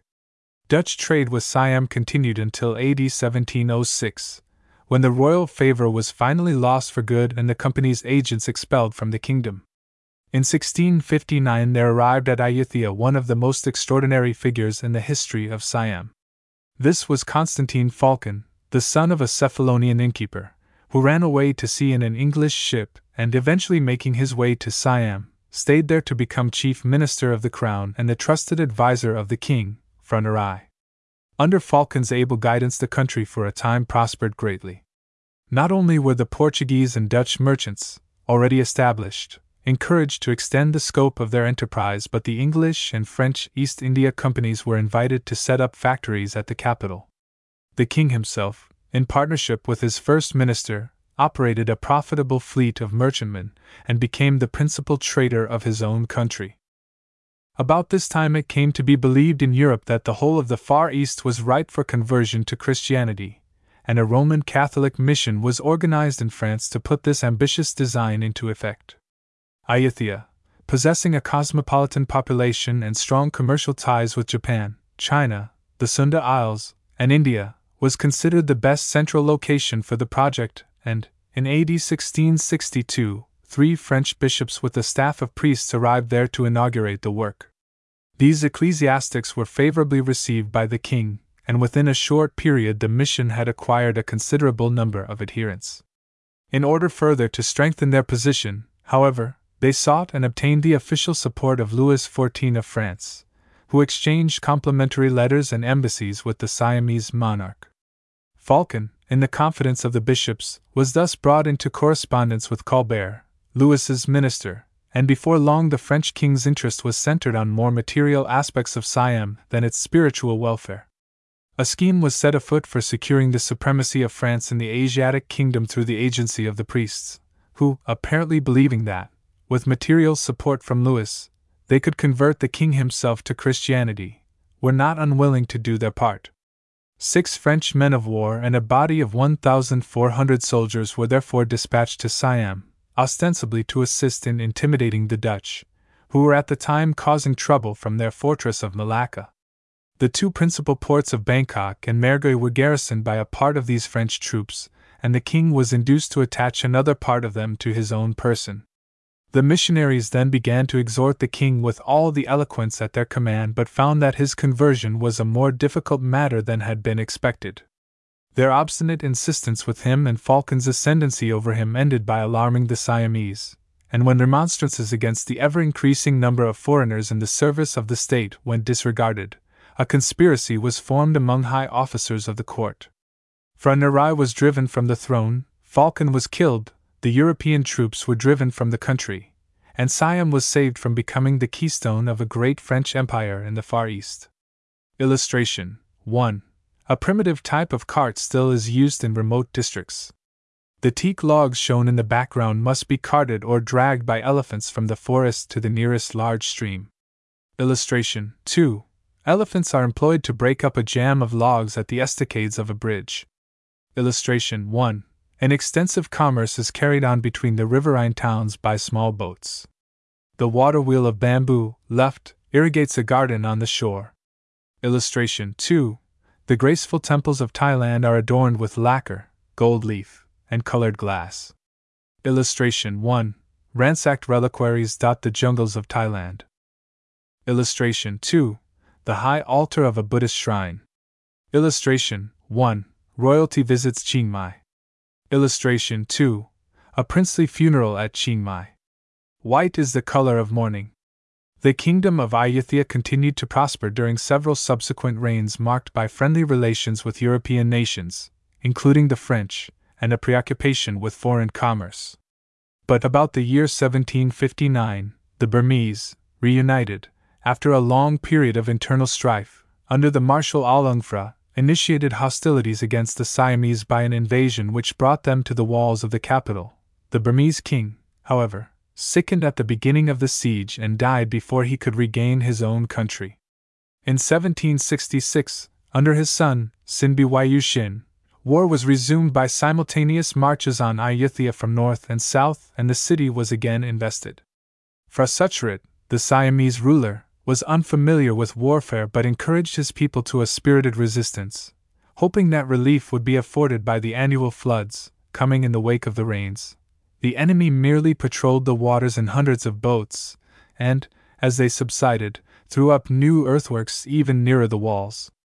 In the spring of 1767, Suchrit, disheartened, attempted to treat with them but was rebuffed, and when, with the arrival of reinforcements, the Burmese made an assault in force, the weakened city fell to them and was given over to looting, flames, and slaughter. The king, unattended, escaped in the confusion but was to die of exposure only a few days later. Kingdom of Tanburi. Thonburi. Sinbiwayushin, leaving a viceroy with a small garrison to rule the country, withdrew his army to meet a threatened Chinese invasion of Burma, and once again Siam fell into an interregnum of anarchy, with outlying districts setting themselves up as independent, while robber bands preyed upon the people. An ex official named Phra Taksin, who had deserted his king when Ayutthaya seemed likely to fall, gathered about himself a large number of deserters and broken men like himself, and by guile and treachery, soon acquired complete authority in the southeastern provinces, whence, in due time, he appeared before the walls of Ayutthaya as a national avenger. Overcoming the garrison and killing the Burmese viceroy, Taksin declared himself king and selected, as the site of his new capital, the village of Thonburi, on the shore of the Chao Phraya opposite the settlement of Bangkok, where a populous city soon came into being. To strengthen his position, however, it was essential that Taksin destroy a legitimate pretender to the throne whose claims had many adherents. This prince had established himself at Korat, and thither the king sent an army with orders to take the city. But in advance of his soldiers, he sent secret emissaries who so demoralized the prince's supporters that when the usurper's army appeared at last, the city fell into his hands almost without a struggle, and the prince was captured and soon afterward murdered. With this last threat to his power removed, Taksin was able to send out expeditions in all directions and soon made himself undisputed master of the whole country. The authority of this ruthless man was not to endure long. His appointment of humble relatives to high office offended the nobility, while the popular mind was turned against him by his excesses and by insidious references to his alien ancestry. In 1781, giving out that he was mad, a cabal of his courtiers dethroned him and offered the crown to one of themselves, the son of a secretary to the last kings of Ayutthaya. This nobleman, Phra Chakri, already popular through his achievements as a royal minister and as a leader of the armies, was readily accepted as king by the people and ascended the throne in AD 1782 to found the dynasty which still reigns in Siam. Kingdom of Siam.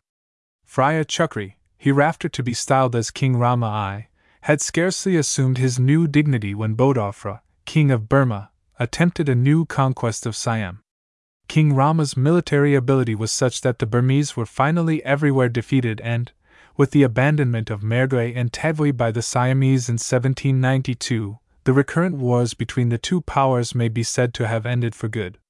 With the foreign danger averted, the king was able to organize his government, the seat of which was transferred from Thonburi to Bangkok, on the left bank of the river, where he constructed a fortified city. Rama too became involved in war at the beginning of his reign. In 1786, the regent of the now effete Kingdom of Cambodia had formally recognized Siamese suzerainty and had sent the infant king to reside at Bangkok, while he continued to rule the state under Siam's aegis.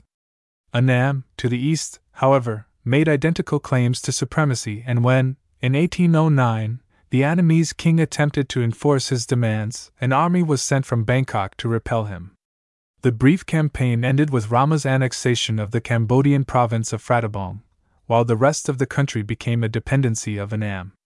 Upon this king's death in 1825, the throne was usurped by one of his sons by a lesser wife, while the legitimate heir, Chao Fa Mongkut, a young man of 21, retired to the safety of the Buddhist monkhood. The reign of Rama III is chiefly notable for Siam's resumption of political relations with the nations of the West. In 1833, a treaty drawn up between Siam and the United States of America represented the first formal tie between this country and any Asiatic power. Toward the end of the reign, Cambodian politics again caused bad blood between Siam and Annam. A youth named Norodom, a son of the Cambodian king, had some time since been brought to Bangkok and reared at the Siamese court. Upon his father's death, he was declared by Siam to be the rightful heir and, supported by a Siamese army, returned to Cambodia to gain the throne and, despite former agreements, to place the country again under Siamese protection. During his years of retirement, Chao Fa Mongkut, the king's half brother, had assiduously devoted himself to the study of the English language, the sciences, and the manners, customs, and systems of government of foreign lands. At the same time, he missed no opportunity to meet and converse with European travelers. Coming to the throne as Rama IV in 1851, at the age of 47, he brought to his task a remarkable degree of enlightenment, which resulted in throwing the country open to foreign trade and intercourse, in the introduction of such arts as printing and shipbuilding, in the construction of roads and canals, in laying the foundations for systems of education and public health and in numerous other reforms directed toward increasing the public welfare. His love of learning was indirectly responsible for his death, for, visiting a mountain peak to observe an eclipse in 1868, he contracted the illness from which he died in that year. The program of modernization initiated by King Rama IV was continued and expanded by his son, the great Chulalongkorn, Rama V. Among the important reforms instituted during this reign were the abolition of debt slavery, the establishment of law courts, the construction of railways, the spread of education, regulation of the conditions of military service, and radical changes in methods of revenue and rural administration. The appointment of trained officials under organized control in place of ignorant provincial governors and hereditary chieftains welded the loose agglomeration of feudatory dependencies into the modern, homogeneous state. In the year 1863, Norodom, whom Siam had placed upon the Cambodian throne, made a treaty with France, now master of Annam, by which he accepted French protection. At almost the same time, he made an exactly similar compact with Siam. Thus, each country found itself responsible for the protection of Cambodia against any possible aggressor, while each was given the sole right of dictating the foreign policy of that state. So absurd a situation could not last, and, after four years of negotiation, Siam was compelled to yield to the French thesis of their superior rights as successors to the Annamese kings, to abrogate her treaty of 1863, and to abandon all claim to suzerainty over Cambodia. Soon after Siam's withdrawal from Cambodia, the unofficial advocates of colonialism in France began to advance the idea that certain Siamese provinces east of the river Mekong, having at one time formed a part of Annam, should be restored to that kingdom, now a French protectorate. There is no historical basis for this claim, which was at first unsupported even in Paris, but when the colonial party added the argument that the unnavigable Mekong, as one of the future trade routes of southwest China, must at all costs be acquired by France, the French government formally demanded of Bangkok the provinces in question. The Siamese replied by suggesting that the disputed territory be regarded as neutral until such time as the frontier could be properly demarcated, and this was agreed upon but merely led to further trouble, each side accusing the other of violating the compact. Siam asked for arbitration, which was declined by the French. When, in 1893, bloody collisions occurred along the border, French gunboats, dispatched from Saigon, ascended the Chao Phraya, despite efforts of the Siamese naval forces to bar the way. In consequence of Siamese resistance, the French greatly increased their demands, now insisting that Siam give up all territory east of the Mekong, including about half of the rich province of Luang Prabang, to which no French claim had ever previously been laid. After ten days of blockade, the Siamese had no choice but to accept a humiliating treaty which, among other concessions, required immediate evacuation of her eastern outposts and the payment of an indemnity. As a guarantee, France established a military occupation of the southeastern province of Chanthabon, which was to continue long after all the terms had been fulfilled. Relations between the two countries were far from improved by this episode, and during the following years, abuses in the exercise of French extraterritorial rights were a fertile source of provocation. In fact, despite every effort to avoid unfortunate incidents, the government of Siam found itself spending all its energies in replying to diplomatic representations and to demands for inquiries, explanations, and reparations. As the French demands increased in numbers and severity, there was no longer any question that Siam's national survival was at stake. But in 1896, Great Britain, at last alarmed by France's growing strength in southern Asia and unwilling to have her approach too near the eastern confines of India, intervened. High feelings were aroused in both countries, but, after lengthy negotiations, an agreement was concluded in the same year, by which Siam's autonomy was guaranteed that she might serve as a buffer between the rival empires. Thereafter, relations between France and Siam tended to improve. It was not, however, until 1907 that, in return for yet another rectification of the boundary, the French agreed to revise their extraterritorial rights and to remove the garrison from Chanthabon. A second convention of the same year resulted in Siam's restoring to Cambodia the province of Phratabong, which she had held since 1809, and receiving in exchange a part of the territory yielded in 1904 and obtaining a recognition of Siamese jurisdiction over Asiatic French subjects. Altogether, in warding off the European neighbor, Siam had been compelled to sacrifice no less than 90,000 square miles of her eastern lands. Thailand. Whether the modern traveler enters Siam by steamer from Hong Kong or Singapore or by comfortable diesel engine train from the Malay states, his destination is certain to be Bangkok. Here, in bewildering juxtaposition, the old Siam and the new Thailand confront him together on every side. The former is represented in the complicated network of canals, upon which thousands of boat dwellers pass their lives, in the narrow streets hung with the vertical signboards of the inevitable multitude of Chinese traders, in the throngs of yellow robed monks that appear at daybreak from hundreds of gaily colored shrines whose spires arise in every direction, the new is seen in the modern boulevards lined with spacious wooden houses set among gardens and orchards, in the motorcars competing for space with bicycle drawn jinrickshaws, in the air conditioned cinema theaters, where, before World War II, were shown the new pictures shipped by air from California, in the cement and match factories, in the great airport of Don Mueang, north of the city, where transports arrived daily from Britain and Australia, from Java and the Netherlands. Until recently, the inhabitants of towns and villages outside the capital lived a life not greatly different from that of their ancestors, one which revolved around the annual cycle of planting, growing, and the harvest, with religious festivals to break the monotony of living. Poverty, as understood in the industrial Occident, was unknown for, while little actual money was seen by the average family during the course of a year, yet a house could be built of bamboo in a day or two, fruit trees bore around the year, Clothing was woven at home and shoes were little worn. Virtually everyone owned productive land or was at liberty to clear a tract from the forest which covers much of the thinly populated country.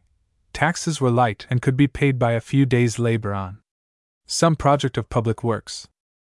During the decade just past, the government has initiated a positive program aimed at raising the standards of living of the common people and especially of the peasants who constitute the great majority. Among the means adopted have been the development of such new sources of gain as the raising of tobacco and cotton on a large scale, the construction of great irrigation projects, and the development of sources of electric power, the education of the farmer in livestock breeding and scientific agriculture, the establishment of agencies to enable him to obtain a fair market for his produce, the spread of public health and medical services in far corners of the provinces. The results of this experiment had not yet become clear when the war interfered to hinder its fulfillment. The political aspect of the program leaned heavily toward economic nationalism, in an endeavor to counteract the excessive proportion of foreign capital in the country and to encourage more active participation by the Thai in the building up of their own land. If the means to these laudable ends were perverted by the paid agents of Japanese propaganda and a handful of powerful men within the Thai government to serve the cause of co prosperity, it must not therefore be assumed that the misfortunes which have recently befallen them are traceable to any activities and desires on the part of the Thai people themselves. A lively resistance to the usurpers continues, inside Thailand and through her spokesmen abroad. We may confidently expect that the Thai, with the aid and sympathy of their friends of the United Nations, will at the earliest opportunity rid themselves both of their quislings and their Japanese overlords, again proudly to style themselves the free men. Smithsonian Institution. War Background Studies. Number 8 Siam, Land of Free Men. By H. G. Deignan. Publication 3703. City of Washington, published by the Smithsonian Institution February 5, 1943. The Lord Baltimore Press, Baltimore, Maryland, U.S. A. Plates. 1. 1. Gorge of the Miping 2. Ancient Wall at Chiang Mai 2. 1. A monolith in the Miping Gorge 2. Boat being pulled upstream through the rapids by ropes 3. 1. The Mai Quail. Tree that yields gum resin 2 transplanting young rice plants 4. 1. Fishing from the roadsides after the rains 2. Water buffalo 5. 1. A primitive type of cart 2. Elephants breaking up a log jam 6. 1. Small river boats, and bamboo water wheel 2. A temple 7. 1. A reliquary 2. The high altar of a Buddhist shrine 8. 1. Royalty visits Chiang Mai 2. A princely funeral at Chiang Mai. Text figure 1. Map of Siam. Illustration Figure 1. Dot, map of Siam. Siam, Land of Free Men. By H. G. Deignan, Associate Curator, Division of Birds U. S. National Museum. With eight plates. From the earliest times, the great peninsula which lies between India and China has been peculiarly subject to foreign intrusion. Successive waves of Mongolian humanity have broken over it from the north, Dravidians from India have colonized it, Buddhist missions from Ceylon have penetrated it, and buccaneers from the islands in the south have invaded it. Race has fought against race, tribe against tribe, and clan against clan. Predominant powers have arisen and declined. Civilizations have grown up, flourished, and faded. And thus, out of many and diverse elements, a group of nations have been evolved, the individuals of which, Mon, Cambodian, Annamese, Burmese, Shan, Lao, Siamese, and Malay, fundamentally much alike, but differing in many externals, have striven during centuries for mastery over each other, and incidentally over the countless minor tribes and clans maintaining a precarious existence in their midst. Into this melee of warring factions a new element intruded in the 16th century A.D., in the shape of European enterprise. Portuguese, Dutch, French, and English all came and took part in the struggle, pushing and jostling with the best, until the two last, having come face to face, agreed to a cessation of strife and to a division of the disputed interests amongst the survivors. Of these there were but three the French, the English, and the Siamese, and therefore further India now finds herself divided, as was once all Gaul, into three parts. To the east lies the territory of French Indochina, embracing the Annamese and Cambodian nations and a large section of the Lao, in the west, the British Empire has absorbed the Mon, the Burmese, and the Shans, while, wedged between and occupying the lower middle part of the subcontinent, with the isolated region of British Malaya on its extreme south border, lies the Kingdom of Siam. Situated between 4 degrees 20 minutes and 20 degrees 15 minutes north latitude, and between 96 degrees 30 minutes and 106 degrees east longitude. 1. So wrote Graham at a period when the Siamese held sway over a territory of more than 200,000 square miles or an area equivalent to the combined areas of the states of Maine, New Hampshire, Vermont, Massachusetts, Rhode Island, Connecticut, New York, New Jersey, Delaware, Maryland, Pennsylvania, and almost half of Ohio. It must not be supposed, however, that the Thai, too, had permanently resigned themselves to a continuation of this political division of the peninsula. Rich provinces to which they had more or less cogent claims, based on facts of history or ethnography, lay under foreign rule, and, with the rise of worldwide nationalism in the 1920s and 1930s, a lively irredentism came into flower. This irredentism and its accompanying nationalistic fervor have colored the policies of the Thai government during the decade just past and served to explain many political actions which are otherwise puzzling to the Western world. 1 Graham W. A. Siam, Volume 1, pages 1 to 2, London, 1924. 2. Pronunciation near English. Thai. Geography. Whatever more or less final rectifications of frontiers result from the current war, the land of the Thai will still, for general purposes, fall into four geographic divisions of major importance northern, central, eastern, and peninsular. Northern Thailand, lying between the Salween and the Mekong, two of the world's most majestic rivers, is, for the most part, a country of roughly parallel ranges and valleys running north and south. At the heads of the flat floored valleys, which vary in elevations above sea level from 800 feet in the southeast to 1,200 feet in the northwest, arise important streams, the Mi Nan, the Mi Yam, the Mi Wang, and the Mi Ping, which, falling through narrow defile to debouch in the low land of central Siam, eventually there conflow to form the Mi Nam Chao Phraya, the chief artery of that division. On the alluvia of these streams, as might be expected in a country whose civilization was originally based upon riziculture, lived the great bulk of the northern Thai or Lao, in a setting of rich fields and orchards. The ranges similarly rise southeast to northwest, from low, rounded hills to imposing peaks, many of which exceed an altitude of 5,000 feet and two of which achieve more than 8,000 feet. These mountains, rising abruptly from the valley floors and, on the whole, densely forested, are scarcely inhabited by man except for scattered groups of semi nomadic hill tribes, which exist there by hunting and a primitive agriculture. The northernmost province, Chiang Rai, is separated from the sister provinces by a mountain wall and belongs wholly to the Mekong drainage. It is largely a region of marshes and grassy savannas. Central Siam, the heart of Thailand, is the vast alluvial plain of the Chao Phraya and may be described as 55,000 square miles of almost unbrokenly monotonous scenery. The level of the land is but little higher than that of the sea, and during the dry season, tidal influence is plainly evident as much as 50 miles from the river's mouth. Alluvial deposits, brought in the season of floods from the northern hills, are, however, raising this level at an astonishing rate. Geological evidence shows that within comparatively recent times a great part of the plain was covered by the sea, and even now the northern shores of the Gulf of Siam, at the mouth of the Chao Phraya, are advancing seaward at a rate of almost a foot a year. Its rich soil, its abundance of watercourses, both natural and artificial, and its comparatively dense population combine to make it one of the most eminently suitable areas of the world for the production of fine rice. As central Siam is the heart of the kingdom, the royal city of Bangkok or Krungthep is the very core of that heart.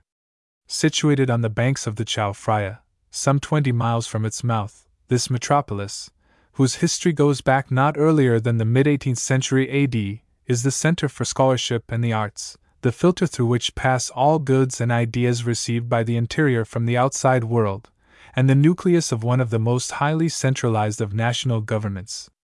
Its citizenry of some 800,000 represents no less than 5% of the total population of the country. Eastern Thailand is a huge, shallow, elevated basin, tilted toward the east, so that while its western rim stands 1,000 feet above the sea, its eastern rim is formed by low hills. The plateau is watered by the system of the Minam Mun, a tributary of the Mekong. A poverty ridden country of unproductive soil and adverse climatic conditions, it supports indifferently well a comparatively limited population. Peninsular Siam is the narrow, northern two thirds of the Malay Peninsula, sharply divided longitudinally by a mountain chain which passes down its whole length. It is a country rich in forests, cattle, fisheries, mines, and agriculture, and possessed of great natural beauty in the countless islets off its shores, its beaches lined with palms and casuarinas, and the verdure of its mountain backed landscapes. Most of the developed natural wealth of the kingdom is found in this portion, which has fine systems of highways and railroads. The whole of Siam lies between the Tropic of Cancer and the equator and is subject to the typical monsoonal climate of southeastern Asia, by which the prevailing winds, from the latter part of April to the middle of October, consistently blow from the southwest and from mid October to April, from the northeast. In northern, central, and eastern Thailand there are three distinct seasons the hot weather, the rains, and the cold weather, the first extending from February or March to May, the second from June to October, and the third covering the remaining months of the year. When the northeast winds blow strongly, the cold weather is very marked, but at such times as the seasonal winds fail, the cold weather is scarcely distinguishable from the hot.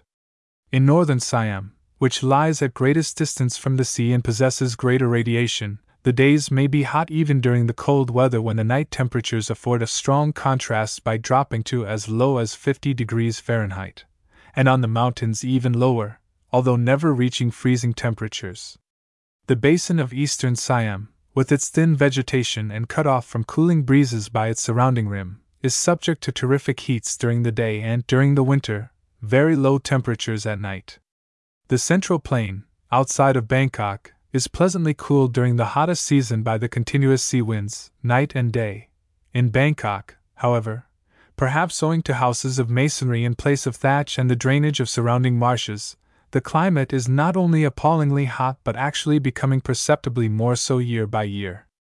Peninsular Siam has the mildest and most equable climate, the greatest annual rainfall, and only two noticeable seasons the hot weather from February to August and the rains from September to January, with the peak of the wet season coming in December.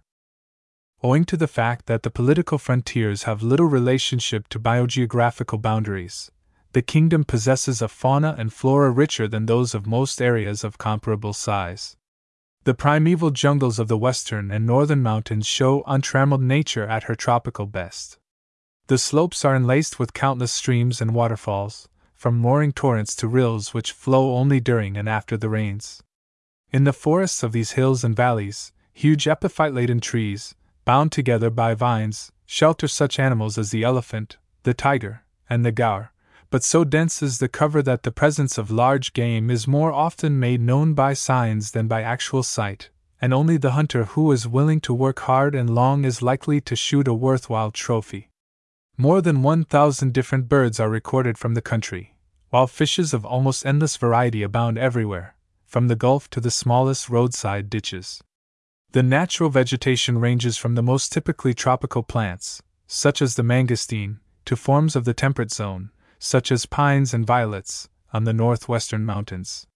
The central plain, where not devoted to rice cultivation, shows the characteristic flora and fauna of a marsh, and the eastern plateau has an impoverished biota, characterized by a certain number of endemic forms. The peninsula, however, like the west and north, bears great forests rich in species of animals and plants. Peoples. Archaeology can still tell us little of the first human occupants of Siam. The earliest evidence of man's existence here is furnished by celts, uncovered in the peninsula and on the eastern plateau, which are supposed to date from the later Neolithic period.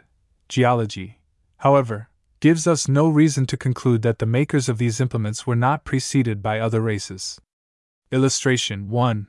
The rivers fall from the northern plateaus to the central plain through narrow defile. Illustration 2. Ancient wall at Chiang Mai. The city walls are preserved as picturesque ruins. Illustration 1. An international incident was caused by the European alpinist who first scaled the monolith to plant his nation's flag upon it. Illustration 2. Boats must be pulled upstream through the rapids by ropes. Illustration 1. The valuable gum resin, Bengal kino, is yielded by the Mai quail, Butea frondosa. Dot. Illustration 2 young rice plants are transplanted from a seedbed to the flooded fields.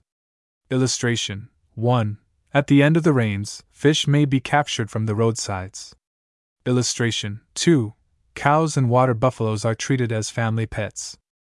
Among the mountains of the Malay Peninsula exist to this day small groups of dwarf, black skinned, kinky haired people, different from all other races of the country but closely related to the natives of the Andaman Islands and the Negritos of the Philippines. It has been surmised that these Ngo Semang are the dwindling remnant of a once numerous population, successors to, and possibly descendants of the Neolithic men. Following the Ngo and sometime during the past few millennia, it is believed that there came successive waves of a people of Mongolian origin who, making their way down the rivers, drove the primitive Negritos into the hills and settled in their place.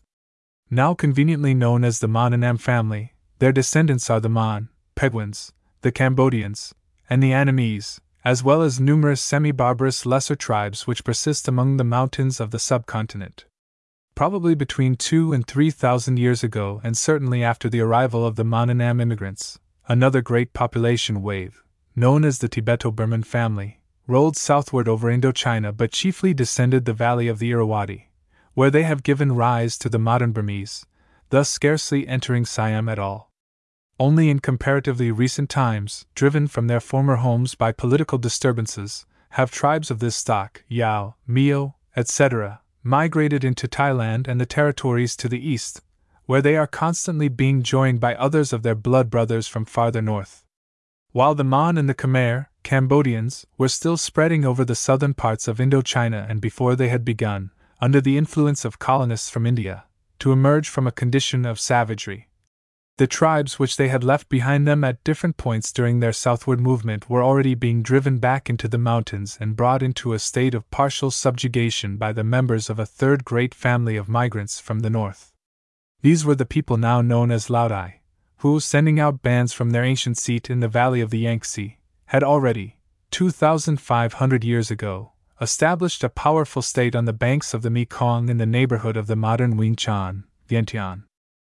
The Laotai of the Yangtze Valley were evidently very numerous, for not only did they thus early establish kingdoms far from home, but also became a power in their own land and for some time bid strongly for the mastery of all China. For centuries they waged successful wars on all their neighbors, but their strong propensity for wandering weakened their state and finally caused its disintegration. The Chinese attacked them repeatedly, each attack producing a fresh exodus until, during the 13th century AD, the Emperor Kublai Khan dealt them a final blow which crushed their power and scattered them in all directions. Fugitives entered Assam, where earlier emigrants had already settled, and became the dominant power in that country. Others invaded Burma, where for two centuries a Laodai Shan dynasty occupied the throne, while down the Salween and Mekong valleys came band after band of exiles who mingled with their cousins already established in those valleys and, in time fusing with the Mon and the Khmer, produced the race which, since the founding of the city of Ayutthaya, has been dominant in Siam. The principal divisions of the Laodai family now living within the borders of Siam are the Thai, free men, or Siamese proper, the Lao, who occupied the former seats of those tribes of their own stock that afterward developed into the Thai, and the Shans, a later intrusion of distant cousins, descended from the Laodai tribes that settled in the more eastern districts of Burma in the 12th century and earlier.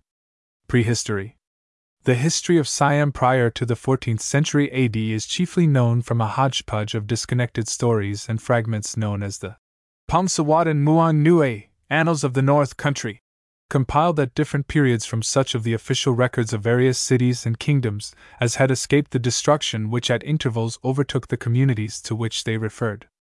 With the omission of the numerous supernatural happenings there recorded and comparative study of the chronicles of neighboring countries, scholars have been able to draw a rough picture of the condition of Siam at the dawn of historical time. Their researches show a country inhabited by primitive people of Mon Khmer stock among whom had settled groups of their more civilized cousins from Cambodia, who had brought with them the religion and customs acquired by contact with colonists from India.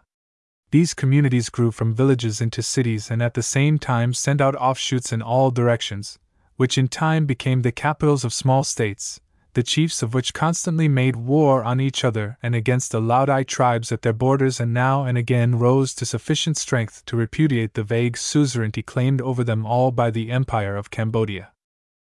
Contemporary records of the period subsequent to the 14th century AD are easily available. The most important is the Phomsawatin Krung Khao, Annals of the Old Capital, or Annals of Ayutthaya, which contains a complete and fairly accurate account, compiled in successive reigns, of the history of the country from AD 1349 to 1765. The 17th and later centuries have also seen the production of numerous works, by European travelers and missionaries, which deal wholly or partly with Siam. Kingdom of Sukhothai Sawankalak. The most ancient Mon Khmer settlement of which anything definite is known was Sukhothai, located on the river Miyam some 200 miles north of the site of modern Bangkok, which by 300 BC was already a sizable village. At first, putting forth no pretensions to the status of kingdom, the community evidently increased rapidly in importance, for some two centuries later, the chief, Phra Thammarat, declared himself king of the district, founded the new capital of Sawankalak, and appointed one of his sons viceroy of Sukhothai, which itself soon grew into a fortified city. Thereafter, the two towns served alternately as the capital of a country which, as the kingdom of Sukhothai Sawankalak, gradually grew to great wealth and strength. Its monarchs occupied themselves with the waging of war against the petty chieftains of neighboring states, founded in the same manner and upon the same principles as their own but at somewhat later dates, and in course of time reducing all of them to vassalage, came to be recognized as rulers of the whole country. The vague overlordship of Cambodia continued for many centuries, but with little or no influence upon the destinies of its nominal dependency, which was left to manage itself and its own subordinates as seemed to it best. At the same time as the various Mon Khmer states of Siam were struggling to subdue each other, the Lao tribesmen inhabiting the mountainous districts to the north, emboldened by their increasing numbers and constantly raiding the rich villages of the plains, were demanding an ever greater amount of attention, and as early as the 5th century AD. The reduction of the Lao had become almost the main preoccupation of the kings of Sukhothai Sawankalak. Expeditions against them were constant, but while they were frequently defeated and large numbers of them carried captive to Sukhothai or Sawankalak, the intercourse thus brought about served only to strengthen them, since it enabled them to adopt the customs and civilization of the conquerors and then turn the acquired knowledge against their instructors with an ever growing degree of success. About AD 575, a Lao city, built in imitation of the Khmer capitals, was founded at a spot about 250 miles north of Sawankalak and given the name of Harabunchai, later corrupted to Lamphunchai and the modern Lamphun. The chief of this town married a princess of the Khmer state of Lopburi, and established a dynasty which closely followed the Brahmin rites and ceremonies in vogue at Sukhothai. During this time, other Lao states arose, and the time soon came when the Khmer could no longer hold the Lao in check. During succeeding centuries, Lao armies advanced far south into the Mon Khmer kingdoms. Marital and political alliances between Lao and Khmer royalty became common, and Lao settlements were established in various parts of southern Siam. Despite wars with rival states to the south and the Lao to the north, the kingdom of Sukhothai Sawankalak prospered greatly and in time attained to a high civilization. The arts were encouraged, the people were well governed, trade was extensive, and friendly relations were maintained with China and other distant countries by frequent exchange of embassies. Envoys from the Emperor of China, who visited Sukhothai in the 7th century AD, have left records which indicate that the populace were chiefly engaged in the cultivation of rice and the manufacture of sugar, and that in manners and customs they closely resembled the modern inhabitants of Siam. The style of architecture, remains of which still survive, followed, in somewhat degenerated form, that seen in the ruins of Angkor and other Cambodian cities. During the reign of the hero king Rama Kamheng, Phra the country reached the zenith of its greatness, and when he died, about AD 1090, he left to his heir an empire which embraced much of the Lao states to the north and all of the more southern Khmer kingdoms of Siam. This heritage, however, was fated to endure but a short time. During the 11th century, the Khmer king of Lopburi and the Lao king of Lamphun, both vassals of Phra had been intermittently at war with each other without interference from the suzerain. Toward the end of the century, Lopburi was finally overcome and, declaring itself subordinate to Lamphun, was forced to admit large numbers of Lao to settle within its borders. Soon after Phra death, a great Lao army composed of the warriors of several allied states and led by a chief known as Sathamarat, invaded Sukhothai Sawankalak itself, defeated its armies, overran its lands to the south, reduced the cities, and founded the capital of Pitsanulok, southwest of Sukhothai and in the heart of the Khmer kingdom. Thereafter, Although the rulers of Sukhothai Sawankalak continued for some time to maintain regal state, they were never again to hold a paramount position and were, in fact, to become mere vassals of the ancient enemy until eventually, some four centuries subsequent to the foundation of Pitsanulok, they were to be no more than provincial governors representative of the kings of Ayutthaya. Sathamirat, an admirer of the Khmer, in setting up his throne in the conquered kingdom, imitated as closely as possible the ways of Sukhothai and, by marrying a lady of the country, set an example for his following which gave great impetus to that fusion of Lao and Khmer which, already begun in Lopburi, was soon to result in the evolution of the Thai Siamese race. The early 13th century saw the beginning of the last and greatest influx of Lao into the south of Siam. The suppression of the Laodai undertaken in southwestern China, culminating in the decisive victories of the Emperor Kublai Khan, drove many thousands of these people down into the mountainous regions of northern Siam, where the newcomers upset the balance of power among their predecessors and caused the disruption of several of their states. As a result, many impoverished petty chieftains of ancient lineage gathered their people together and set off down the rivers to seek new fortunes in the kingdoms to the south. During the following century, mingling with the Khmer and the Lao Khmer and acquiring great strength of numbers, the Lao wrested control from the original inhabitants and established capitals of their own, one of which, Suphanburi, was in time to become dominant over all the rest.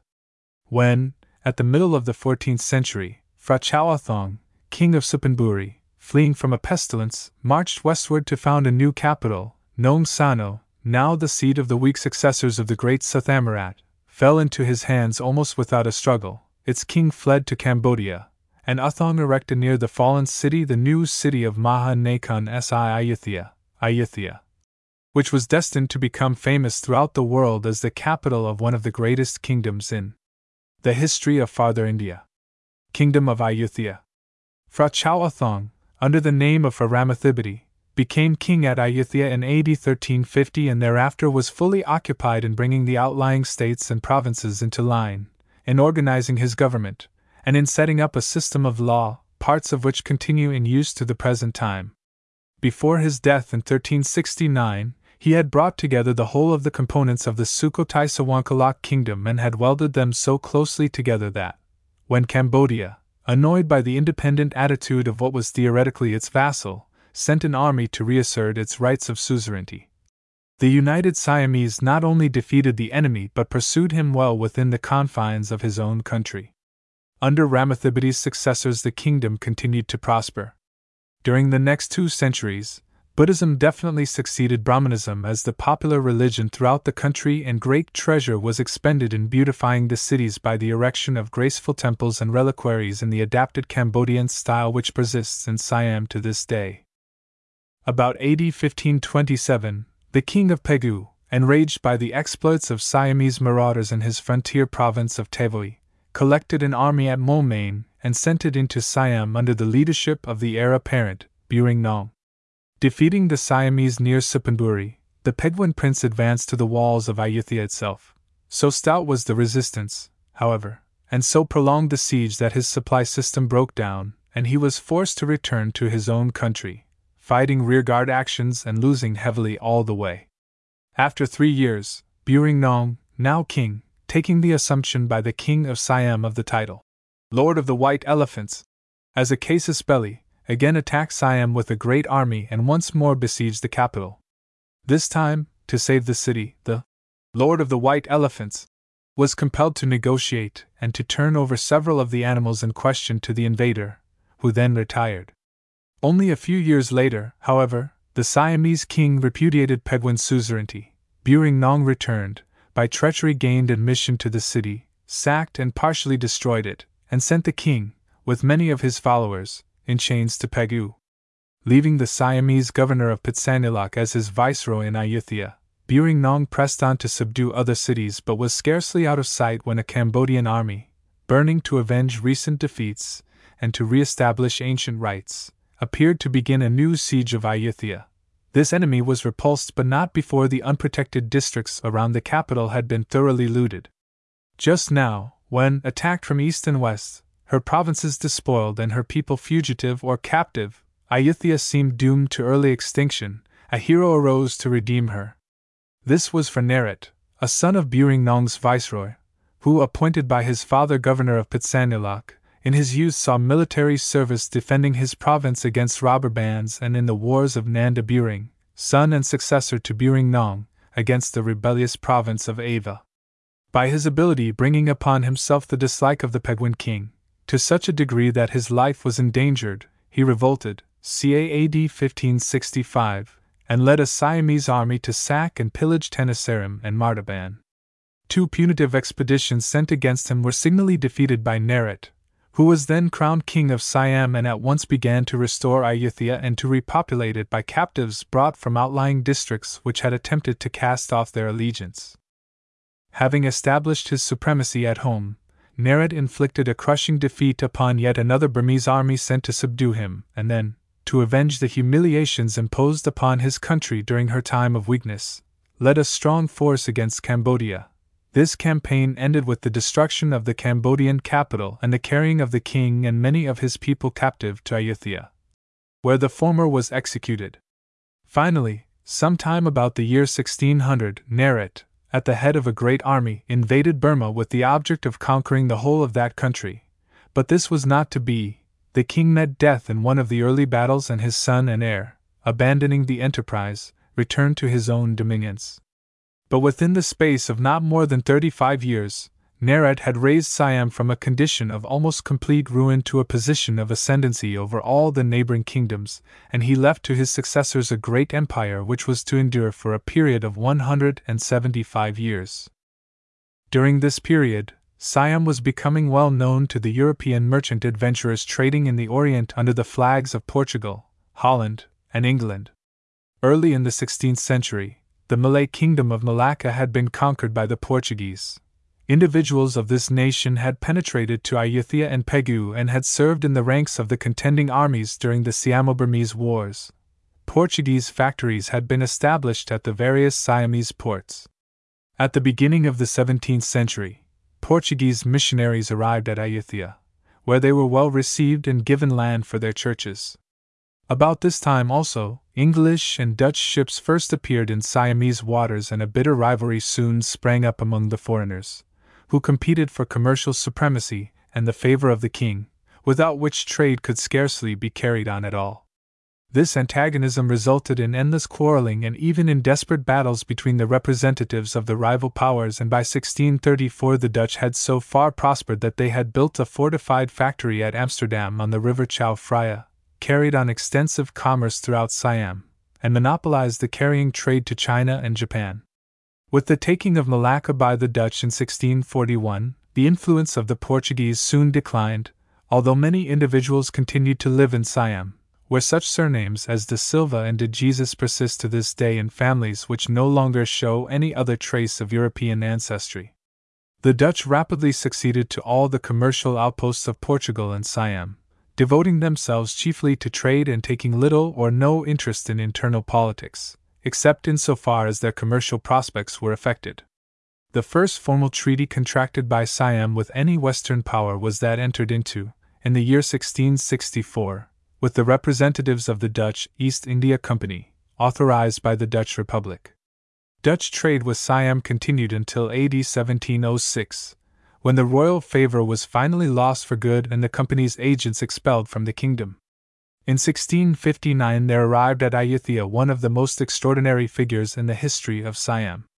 This was Constantine Phaulkon, the son of a Cephalonian innkeeper, who ran away to sea in an English ship and eventually making his way to Siam, stayed there to become chief minister of the crown and the trusted adviser of the king, Narai. Under Phaulkon's able guidance, the country for a time prospered greatly. Not only were the Portuguese and Dutch merchants, already established, encouraged to extend the scope of their enterprise, but the English and French East India companies were invited to set up factories at the capital. The king himself, in partnership with his first minister, operated a profitable fleet of merchantmen and became the principal trader of his own country. About this time it came to be believed in Europe that the whole of the Far East was ripe for conversion to Christianity, and a Roman Catholic mission was organized in France to put this ambitious design into effect. Ayutthaya, possessing a cosmopolitan population and strong commercial ties with Japan, China, the Sunda Isles, and India, was considered the best central location for the project, and, in AD 1662, three French bishops with a staff of priests arrived there to inaugurate the work. These ecclesiastics were favorably received by the king, and within a short period the mission had acquired a considerable number of adherents. In order further to strengthen their position, however, they sought and obtained the official support of Louis XIV of France, who exchanged complimentary letters and embassies with the Siamese monarch.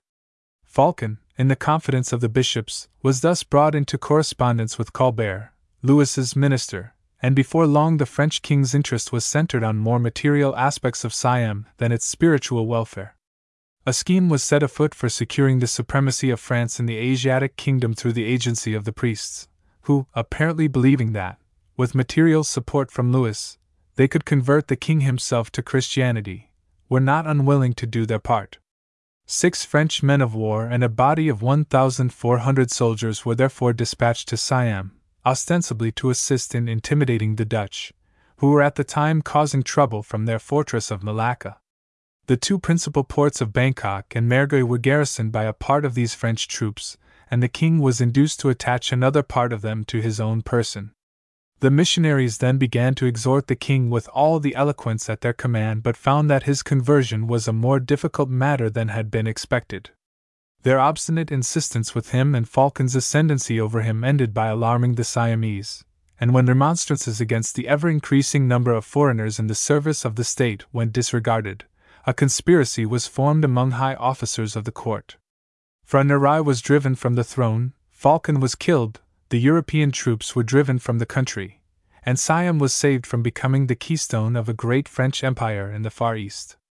Illustration 1. A primitive type of cart still is used in remote districts. The teak logs shown in the background must be carted or dragged by elephants from the forest to the nearest large stream. Illustration 2. Elephants are employed to break up a jam of logs at the estacades of a bridge. Illustration 1.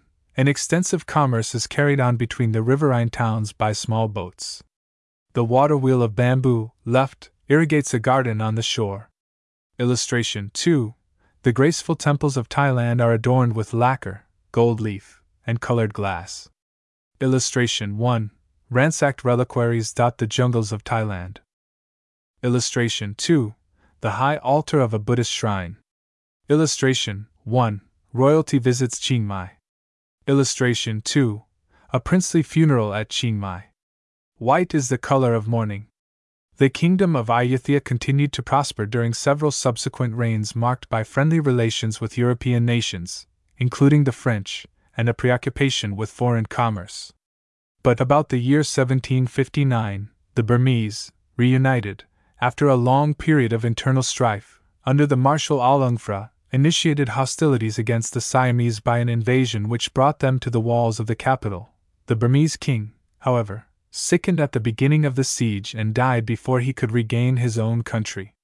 In 1766, under his son, Sinbiwayushin, war was resumed by simultaneous marches on Ayutthaya from north and south, and the city was again invested.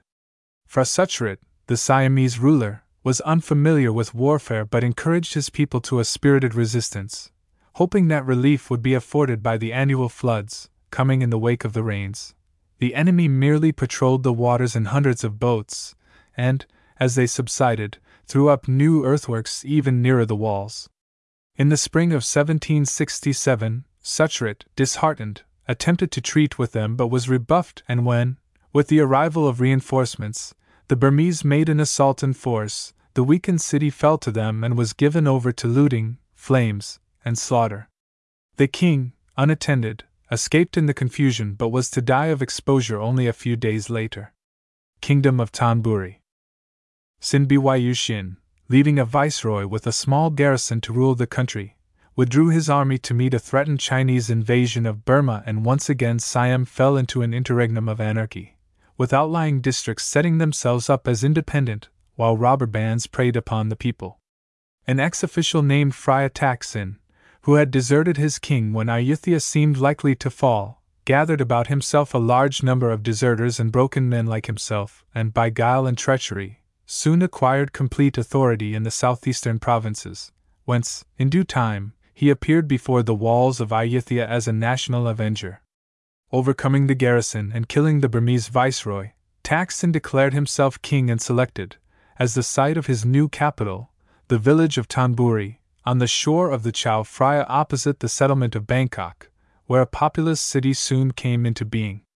To strengthen his position, however, it was essential that Taksin destroy a legitimate pretender to the throne whose claims had many adherents.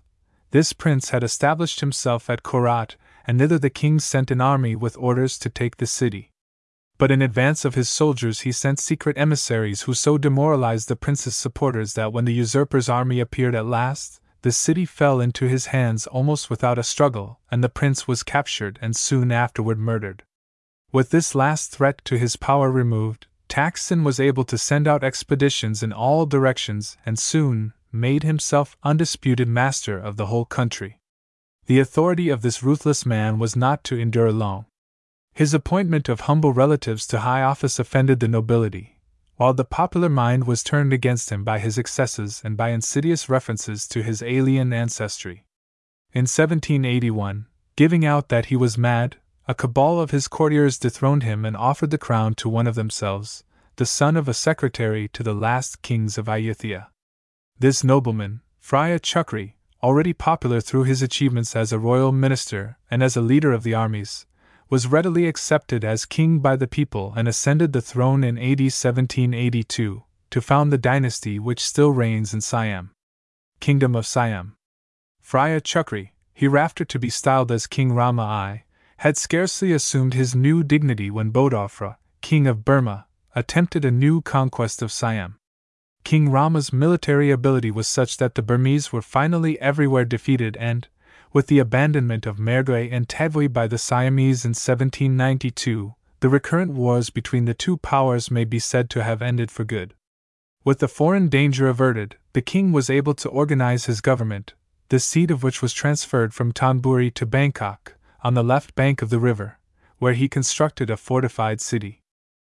Rama too became involved in war at the beginning of his reign. In 1786, the regent of the now effete Kingdom of Cambodia had formally recognized Siamese suzerainty and had sent the infant king to reside at Bangkok, while he continued to rule the state under Siam's aegis. Annam, to the east, however, made identical claims to supremacy, and when, in 1809, the Annamese king attempted to enforce his demands, an army was sent from Bangkok to repel him. The brief campaign ended with Rama's annexation of the Cambodian province of Phratabong, while the rest of the country became a dependency of Annam. Upon this king's death in 1825, the throne was usurped by one of his sons by a lesser wife, while the legitimate heir, Chao Fa Mongkut, a young man of 21, retired to the safety of the Buddhist monkhood. The reign of Rama III is chiefly notable for Siam's resumption of political relations with the nations of the West. In 1833, a treaty drawn up between Siam and the United States of America represented the first formal tie between this country and any Asiatic power. Toward the end of the reign, Cambodian politics again caused bad blood between Siam and Annam. A youth named Norodom, a son of the Cambodian king, had some time since been brought to Bangkok and reared at the Siamese court.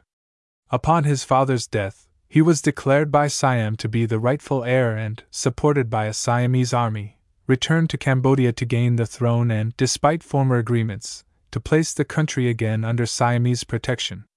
During his years of retirement, Chao Fa Mongkut, the king's half brother, had assiduously devoted himself to the study of the English language, the sciences, and the manners, customs, and systems of government of foreign lands. At the same time, he missed no opportunity to meet and converse with European travelers. Coming to the throne as Rama IV in 1851, at the age of 47, he brought to his task a remarkable degree of enlightenment, which resulted in throwing the country open to foreign trade and intercourse, in the introduction of such arts as printing and shipbuilding, in the construction of roads and canals, in laying the foundations for systems of education and public health, and in numerous other reforms directed toward increasing the public welfare.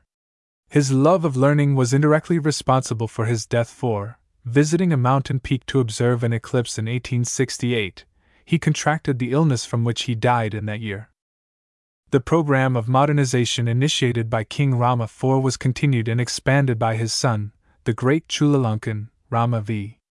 Among the important reforms instituted during this reign were the abolition of debt slavery, the establishment of law courts, the construction of railways, the spread of education, regulation of the conditions of military service, and radical changes in methods of revenue and rural administration.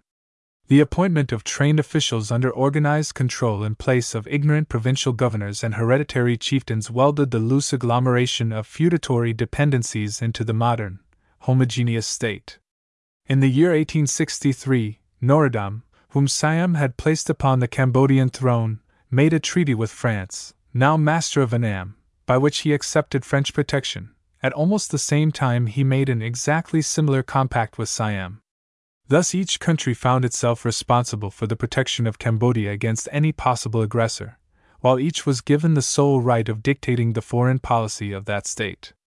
So absurd a situation could not last, and, after four years of negotiation, Siam was compelled to yield to the French thesis of their superior rights as successors to the Annamese kings, to abrogate her treaty of 1863, and to abandon all claim to suzerainty over Cambodia.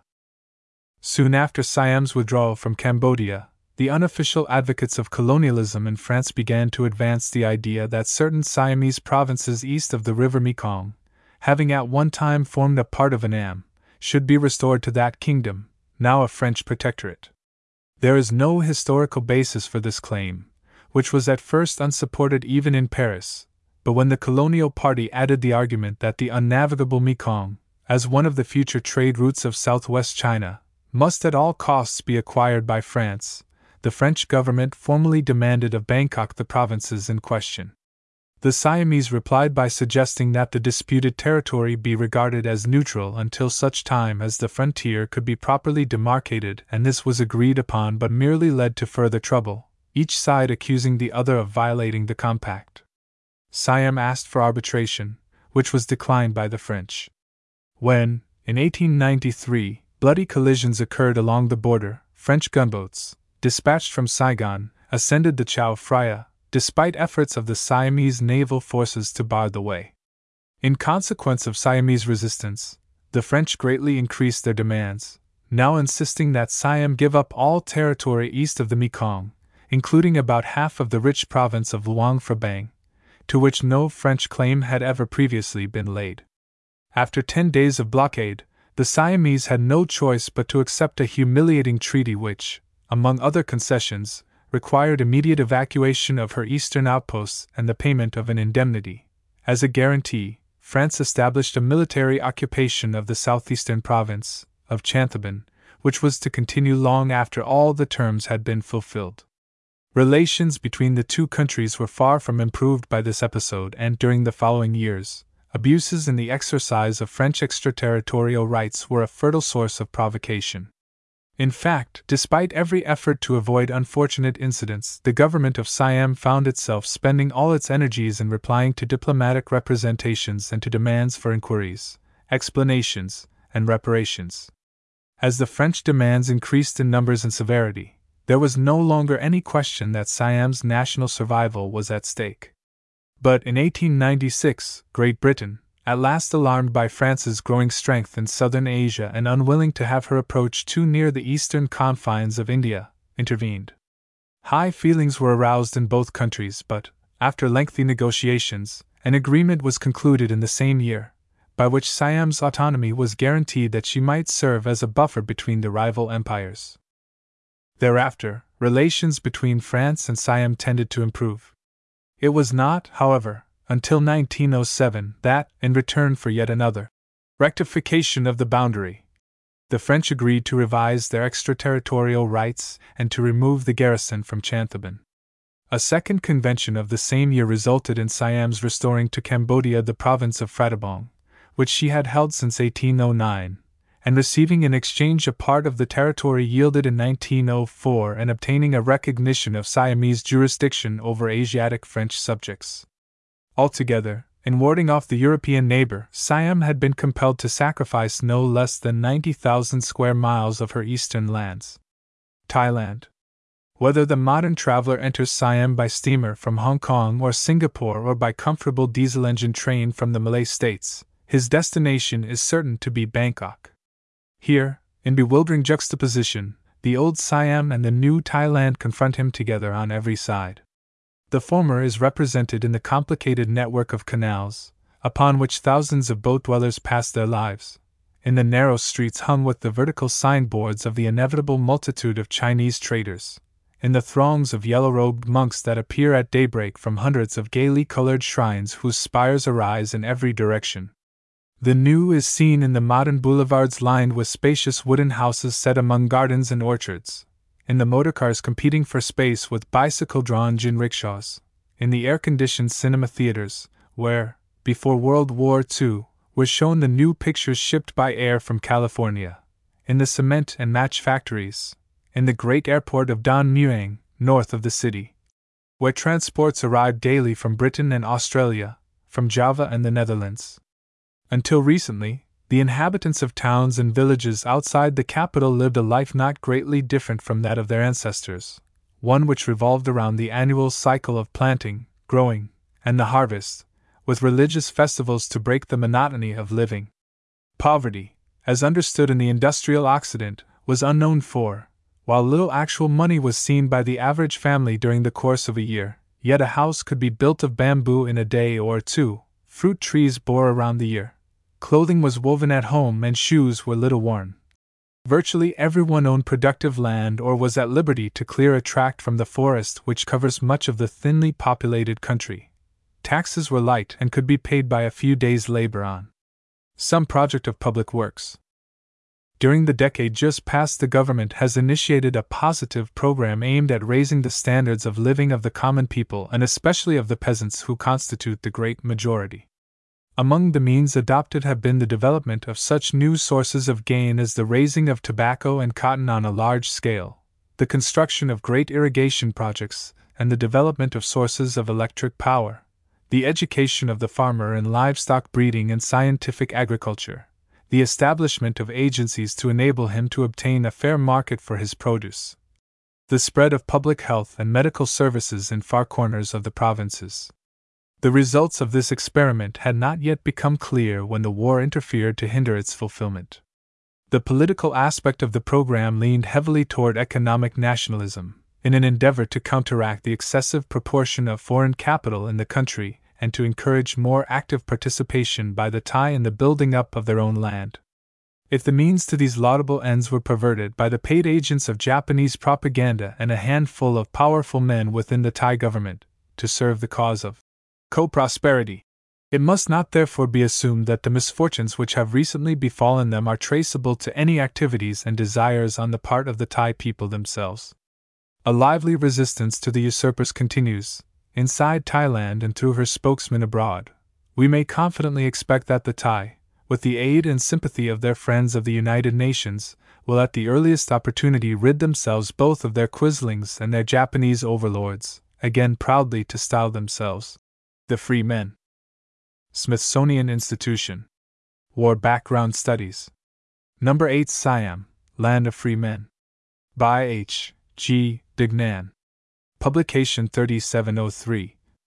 City of Washington, published by the Smithsonian Institution February 5, 1943. The Lord Baltimore Press, Baltimore, Maryland, U.S. A. Plates. 1. 1. Gorge of the Miping 2 ancient wall at Chiang Mai 2. 1. A monolith in the Miping Gorge 2, boat being pulled upstream through the rapids by ropes 3. 1. The Mai Quail, tree that yields gum resin 2, transplanting young rice plants 4. 1. Fishing from the roadsides after the rains 2, water buffalo 5. 1. A primitive type of cart 2, elephants breaking up a log jam 6. 1. Small river boats, and bamboo water wheel 2, a temple 7. 1. A reliquary 2. The high altar of a Buddhist shrine 8. 1. Royalty visits Chiang Mai 2. A princely funeral at Chiang Mai. Text figure 1. Map of Siam. Illustration Figure 1. Dot, map of Siam. Siam, Land of Free Men. By H. G. Deignan, Associate Curator, Division of Birds U. S. National Museum. With eight plates. From the earliest times, the great peninsula which lies between India and China has been peculiarly subject to foreign intrusion. Successive waves of Mongolian humanity have broken over it from the north, Dravidians from India have colonized it, Buddhist missions from Ceylon have penetrated it, and buccaneers from the islands in the south have invaded it. Race has fought against race, tribe against tribe, and clan against clan. Predominant powers have arisen and declined. Civilizations have grown up, flourished, and faded.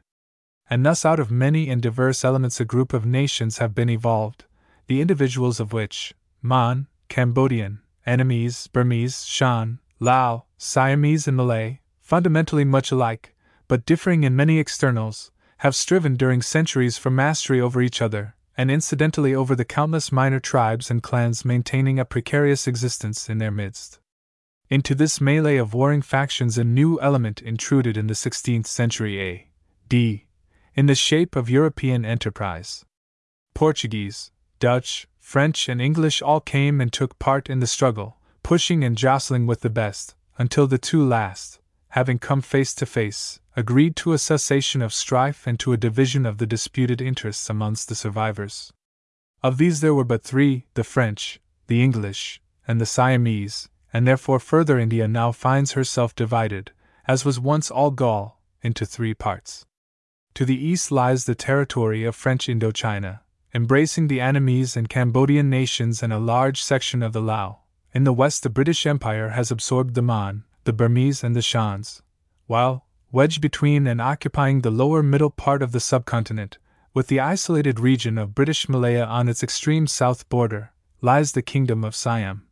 Situated between 4 degrees 20 minutes and 20 degrees 15 minutes north latitude, and between 96 degrees 30 minutes and 106 degrees east longitude. 1. So wrote Graham at a period when the Siamese held sway over a territory of more than 200,000 square miles or an area equivalent to the combined areas of the states of Maine, New Hampshire, Vermont, Massachusetts, Rhode Island, Connecticut, New York, New Jersey, Delaware, Maryland, Pennsylvania, and almost half of Ohio. It must not be supposed, however, that the Thai, too, had permanently resigned themselves to a continuation of this political division of the peninsula. Rich provinces to which they had more or less cogent claims, based on facts of history or ethnography, lay under foreign rule, and, with the rise of worldwide nationalism in the 1920s and 1930s, a lively irredentism came into flower. This irredentism and its accompanying nationalistic fervor have colored the policies of the Thai government during the decade just past and serve to explain many political actions which are otherwise puzzling to the Western world. 1 Graham W. A. Siam, Volume 1, pages 1 to 2, London, 1924. 2. Pronunciation near English. Thai. Geography.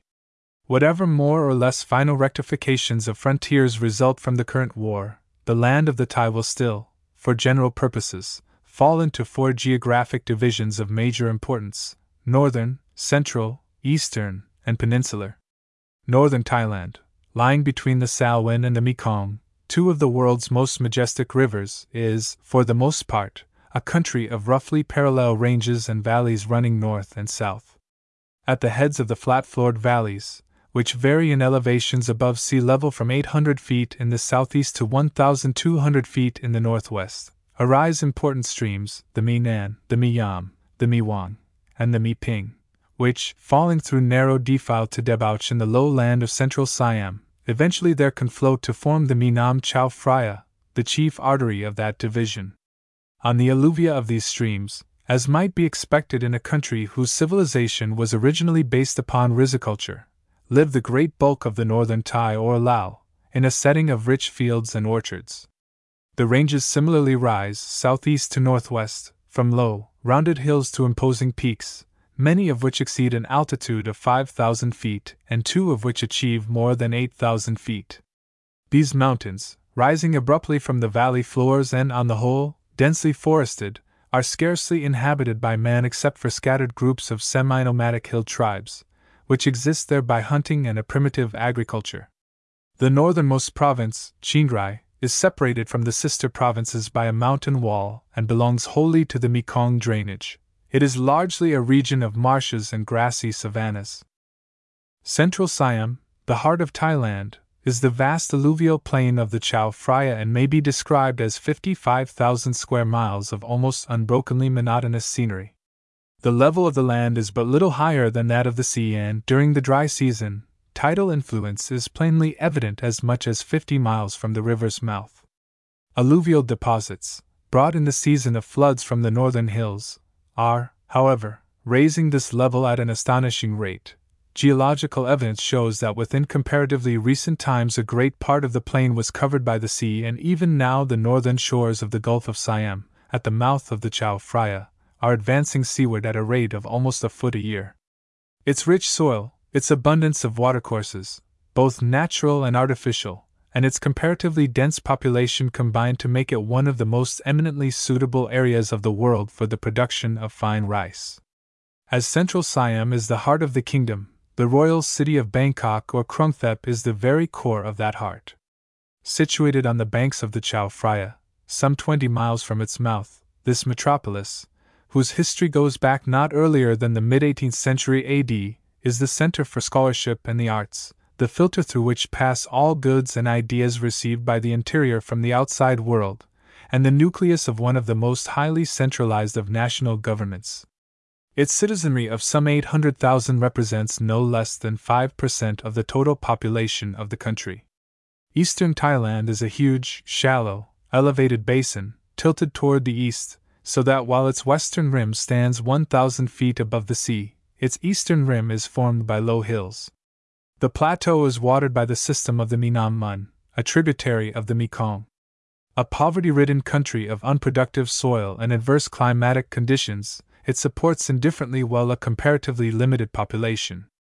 Peninsular Siam is the narrow, northern two thirds of the Malay Peninsula, sharply divided longitudinally by a mountain chain which passes down its whole length. It is a country rich in forests, cattle, fisheries, mines, and agriculture, and possessed of great natural beauty in the countless islets off its shores, its beaches lined with palms and casuarinas, and the verdure of its mountain backed landscapes. Most of the developed natural wealth of the kingdom is found in this portion, which has fine systems of highways and railroads.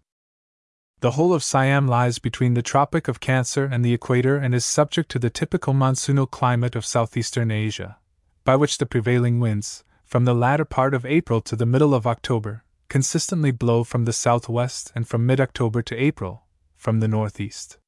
In northern, central, and eastern Thailand there are three distinct seasons the hot weather, the rains, and the cold weather, the first extending from February or March to May, the second from June to October, and the third covering the remaining months of the year. When the northeast winds blow strongly, the cold weather is very marked, but at such times as the seasonal winds fail, the cold weather is scarcely distinguishable from the hot. In northern Siam, which lies at greatest distance from the sea and possesses greater radiation, the days may be hot even during the cold weather when the night temperatures afford a strong contrast by dropping to as low as 50 degrees Fahrenheit, and on the mountains even lower, although never reaching freezing temperatures. The basin of eastern Siam, with its thin vegetation and cut off from cooling breezes by its surrounding rim, is subject to terrific heats during the day and, during the winter, very low temperatures at night. The central plain, outside of Bangkok, is pleasantly cooled during the hottest season by the continuous sea winds, night and day. In Bangkok, however, perhaps owing to houses of masonry in place of thatch and the drainage of surrounding marshes, the climate is not only appallingly hot but actually becoming perceptibly more so year by year. Peninsular Siam has the mildest and most equable climate, the greatest annual rainfall, and only two noticeable seasons the hot weather from February to August and the rains from September to January, with the peak of the wet season coming in December. Owing to the fact that the political frontiers have little relationship to biogeographical boundaries, the kingdom possesses a fauna and flora richer than those of most areas of comparable size. The primeval jungles of the western and northern mountains show untrammeled nature at her tropical best. The slopes are enlaced with countless streams and waterfalls, from roaring torrents to rills which flow only during and after the rains. In the forests of these hills and valleys, huge epiphyte laden trees, bound together by vines, shelter such animals as the elephant, the tiger, and the gaur, but so dense is the cover that the presence of large game is more often made known by signs than by actual sight, and only the hunter who is willing to work hard and long is likely to shoot a worthwhile trophy. More than 1,000 different birds are recorded from the country, while fishes of almost endless variety abound everywhere, from the Gulf to the smallest roadside ditches. The natural vegetation ranges from the most typically tropical plants, such as the mangosteen, to forms of the temperate zone, such as pines and violets, on the northwestern mountains. The central plain, where not devoted to rice cultivation, shows the characteristic flora and fauna of a marsh, and the eastern plateau has an impoverished biota, characterized by a certain number of endemic forms. The peninsula, however, like the west and north, bears great forests rich in species of animals and plants. Peoples.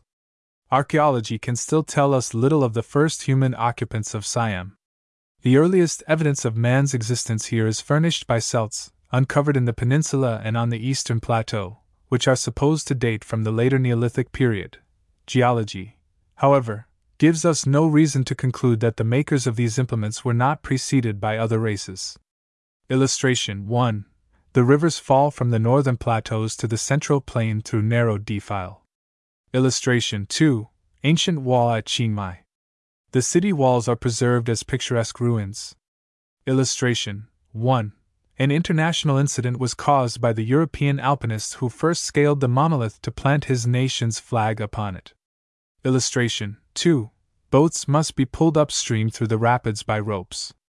Illustration 1. The valuable gum resin, Bengal kino, is yielded by the Mai quail, Butea frondosa. Dot. Illustration 2. Young rice plants are transplanted from a seedbed to the flooded fields. Illustration 1. At the end of the rains, fish may be captured from the roadsides. Illustration 2. Cows and water buffaloes are treated as family pets. Among the mountains of the Malay Peninsula exist to this day small groups of dwarf, black skinned, kinky haired people, different from all other races of the country but closely related to the natives of the Andaman Islands and the Negritos of the Philippines. It has been surmised that these Ngo Semang are the dwindling remnant of a once numerous population, successors to, and possibly descendants of, the Neolithic men.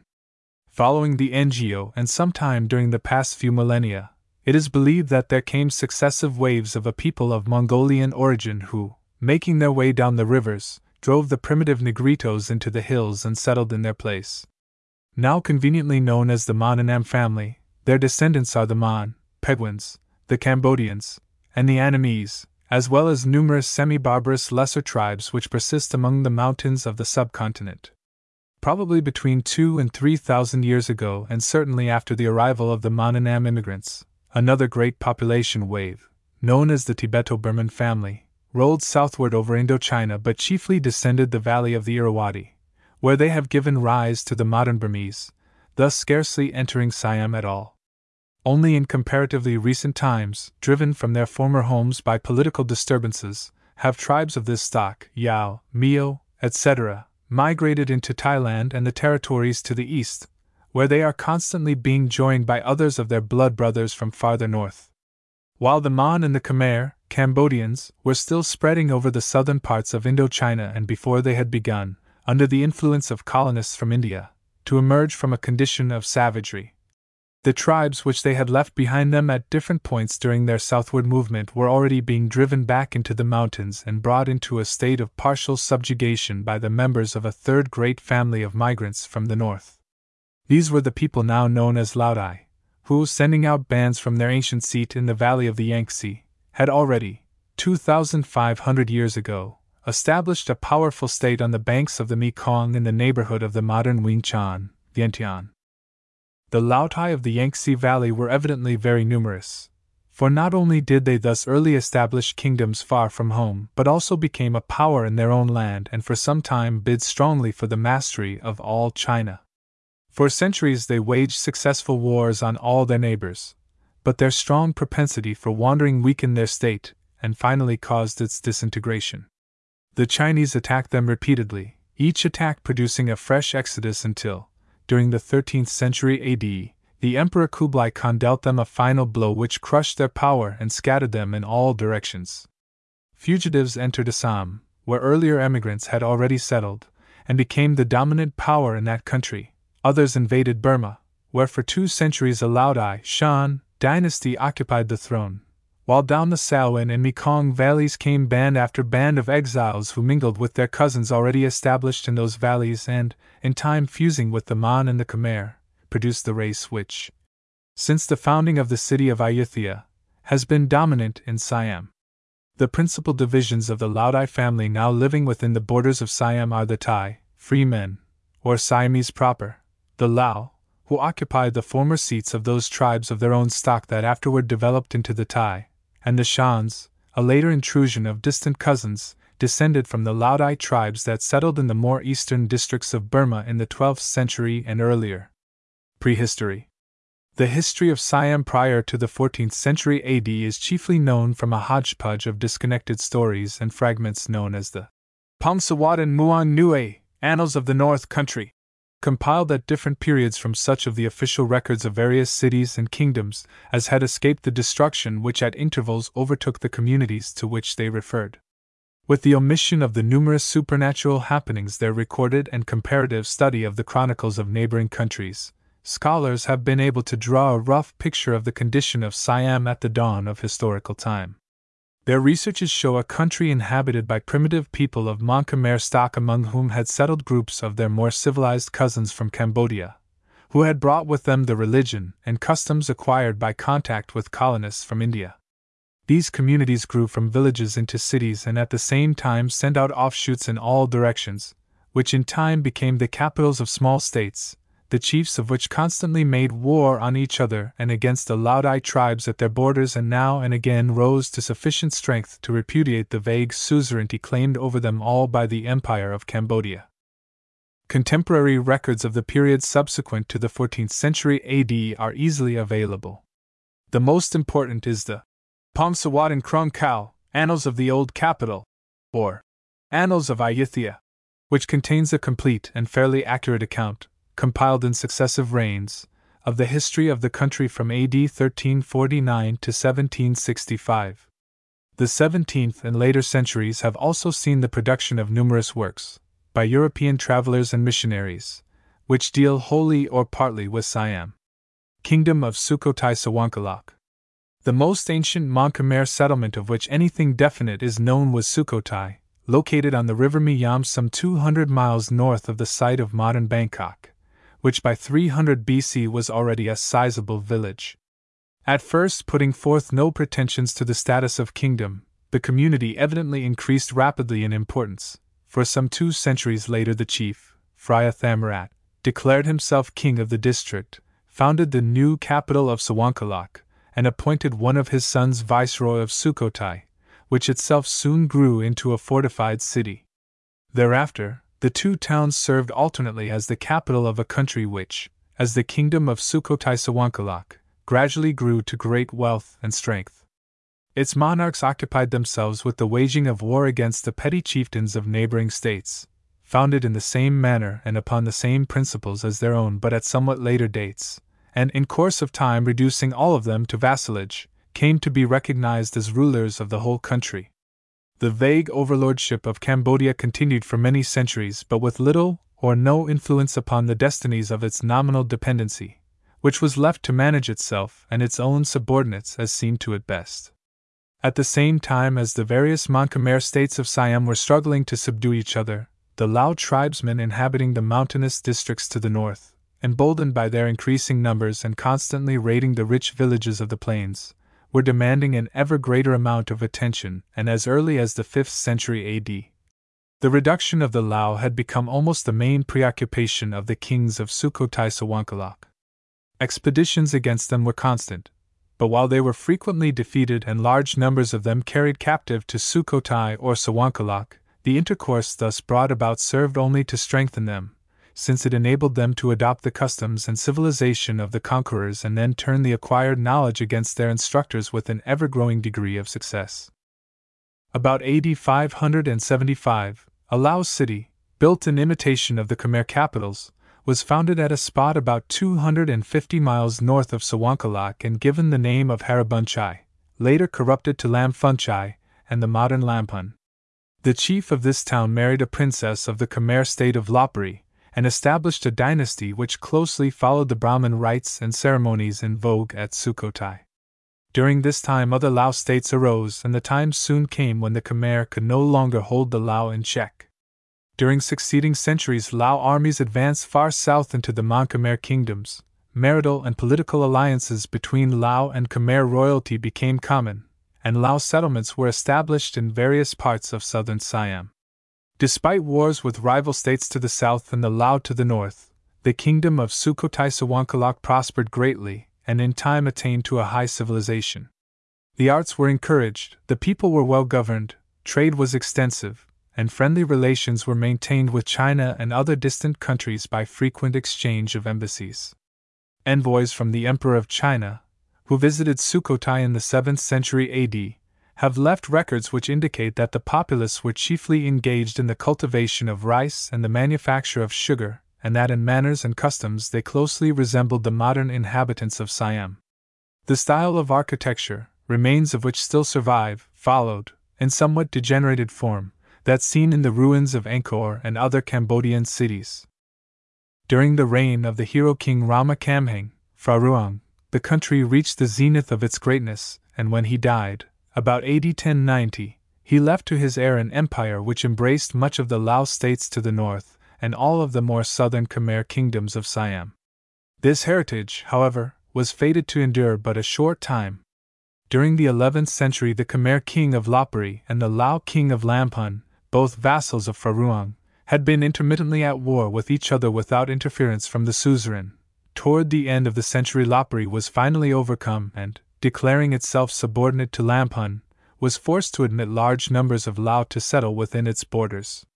Soon after Phra Ruang's death, a great Lao army composed of the warriors of several allied states and led by a chief known as Sathamarat invaded Sukhothai Sawankalak itself, defeated its armies, overran its lands to the south, reduced the cities, and founded the capital of Pitsanulok, southwest of Sukhothai and in the heart of the Khmer kingdom.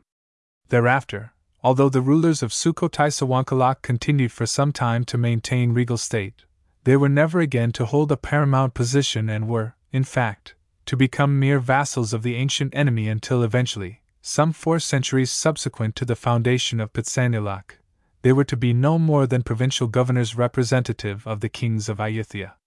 Sathamarat, an admirer of the Khmer, in setting up his throne in the conquered kingdom, imitated as closely as possible the ways of Sukhothai and by marrying a lady of the country, set an example for his following which gave great impetus to that fusion of Lao and Khmer which, already begun in Lopburi, was soon to result in the evolution of the Thai Siamese race.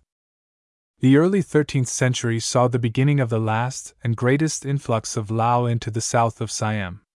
The suppression of the Laodai undertaken in southwestern China, culminating in the decisive victories of the Emperor Kublai Khan, drove many thousands of these people down into the mountainous regions of northern Siam, where the newcomers upset the balance of power among their predecessors and caused the disruption of several of their states.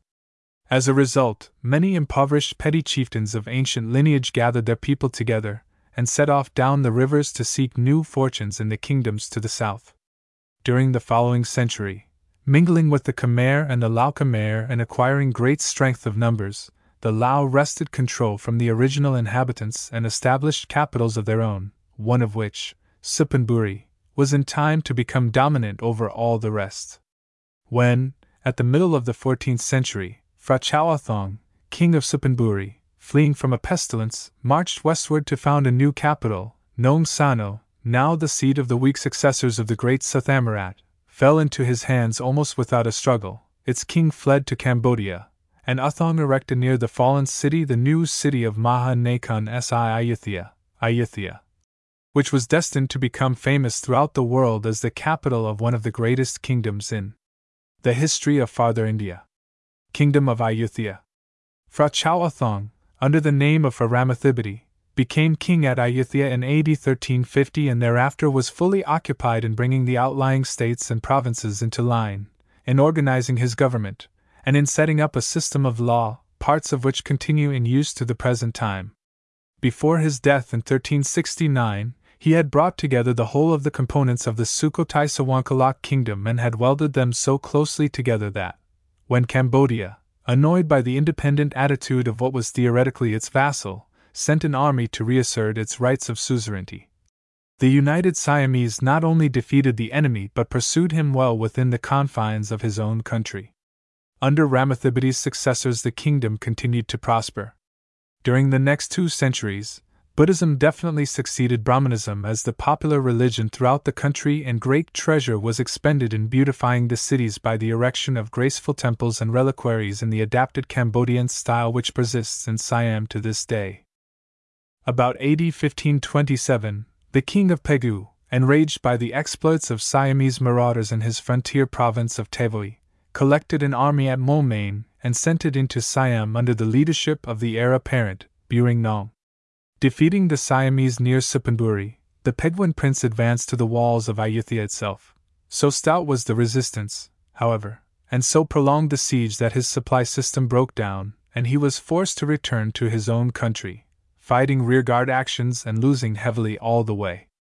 After three years, Buring Nong, now king, taking the assumption by the king of Siam of the title, Lord of the White Elephants, as a casus belli, again attacked Siam with a great army and once more besieged the capital. This time, to save the city, the Lord of the White Elephants was compelled to negotiate and to turn over several of the animals in question to the invader, who then retired. Only a few years later, however, the Siamese king repudiated Peguan's suzerainty. Buring Nong returned, by treachery gained admission to the city, sacked and partially destroyed it, and sent the king, with many of his followers, in chains to Pegu. Leaving the Siamese governor of Pitsanulok as his viceroy in Ayutthaya, Buring Nong pressed on to subdue other cities but was scarcely out of sight when a Cambodian army, burning to avenge recent defeats and to re establish ancient rights, appeared to begin a new siege of Ayutthaya.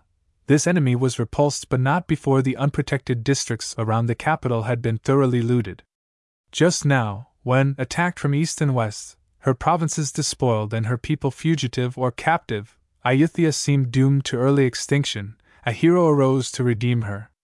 This was Phra Neret, a son of Buring Nong's viceroy, who, appointed by his father governor of Pitsanulok, in his youth saw military service defending his province against robber bands and in the wars of Nanda Buring, son and successor to Buring Nong, against the rebellious province of Ava.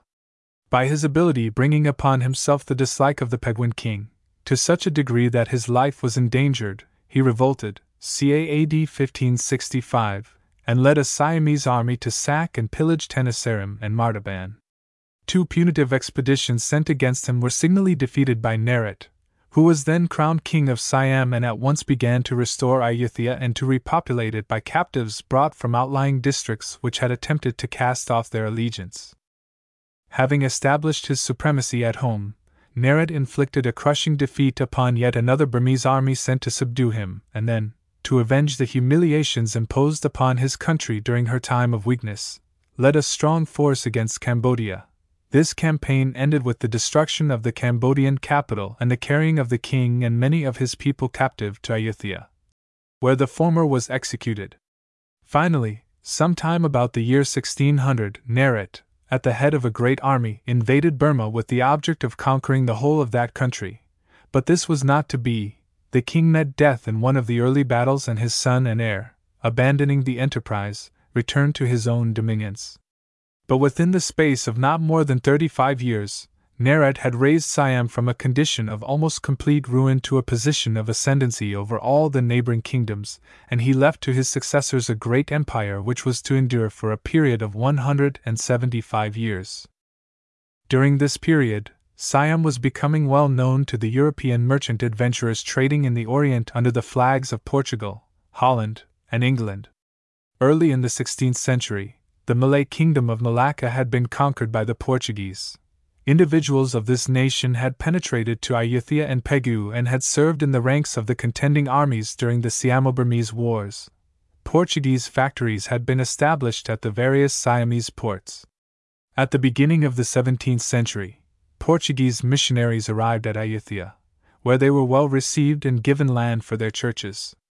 About this time also, English and Dutch ships first appeared in Siamese waters, and a bitter rivalry soon sprang up among the foreigners, who competed for commercial supremacy and the favor of the king, without which trade could scarcely be carried on at all. This antagonism resulted in endless quarreling and even in desperate battles between the representatives of the rival powers, and by 1634 the Dutch had so far prospered that they had built a fortified factory at Amsterdam on the river Chao Phraya, carried on extensive commerce throughout Siam, and monopolized the carrying trade to China and Japan.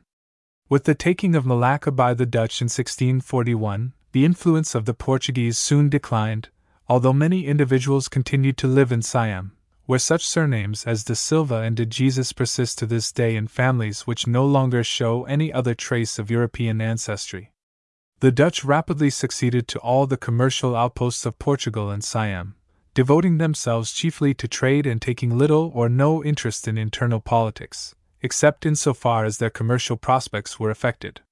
The first formal treaty contracted by Siam with any Western power was that entered into, in the year 1664, with the representatives of the Dutch East India Company, authorized by the Dutch Republic. Dutch trade with Siam continued until AD 1706, when the royal favor was finally lost for good and the company's agents expelled from the kingdom. In 1659 there arrived at Ayutthaya one of the most extraordinary figures in the history of Siam.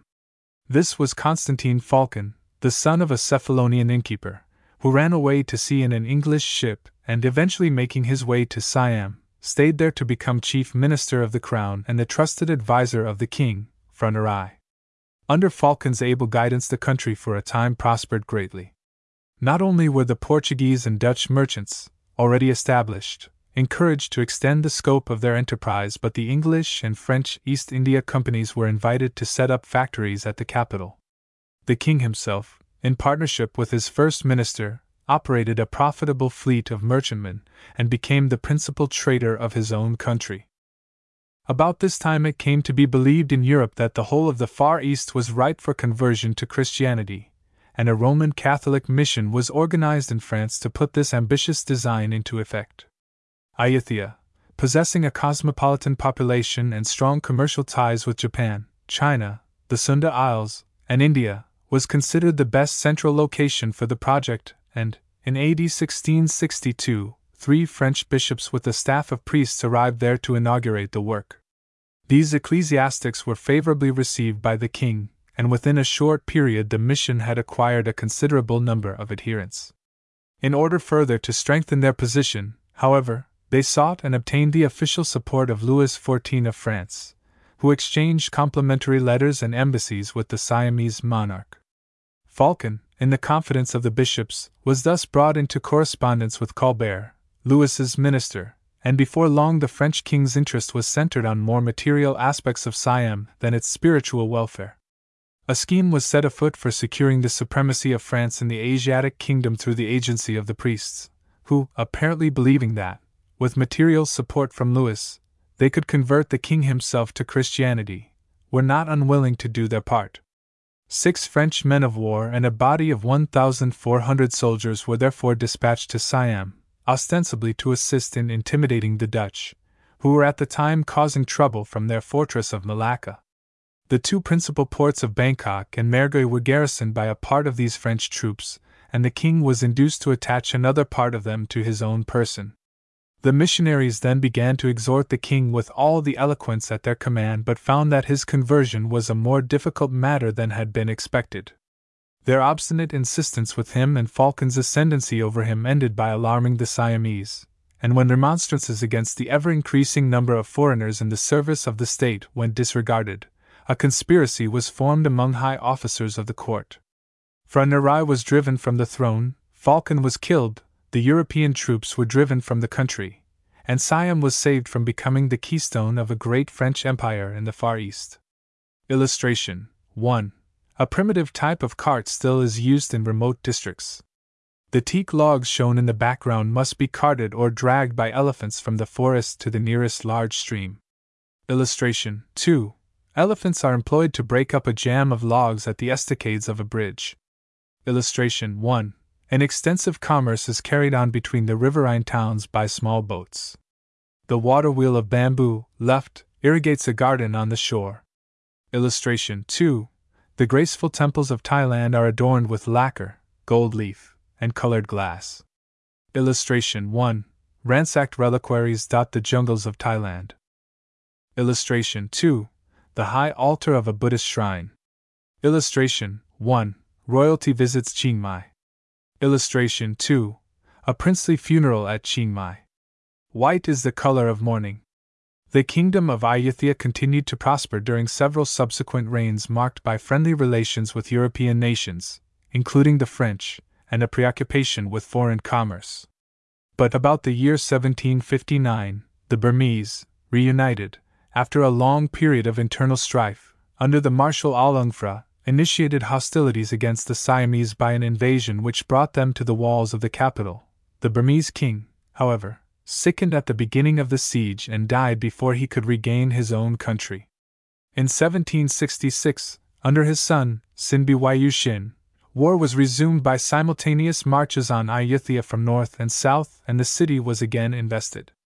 Phra Suchrit, the Siamese ruler, was unfamiliar with warfare but encouraged his people to a spirited resistance, hoping that relief would be afforded by the annual floods, coming in the wake of the rains.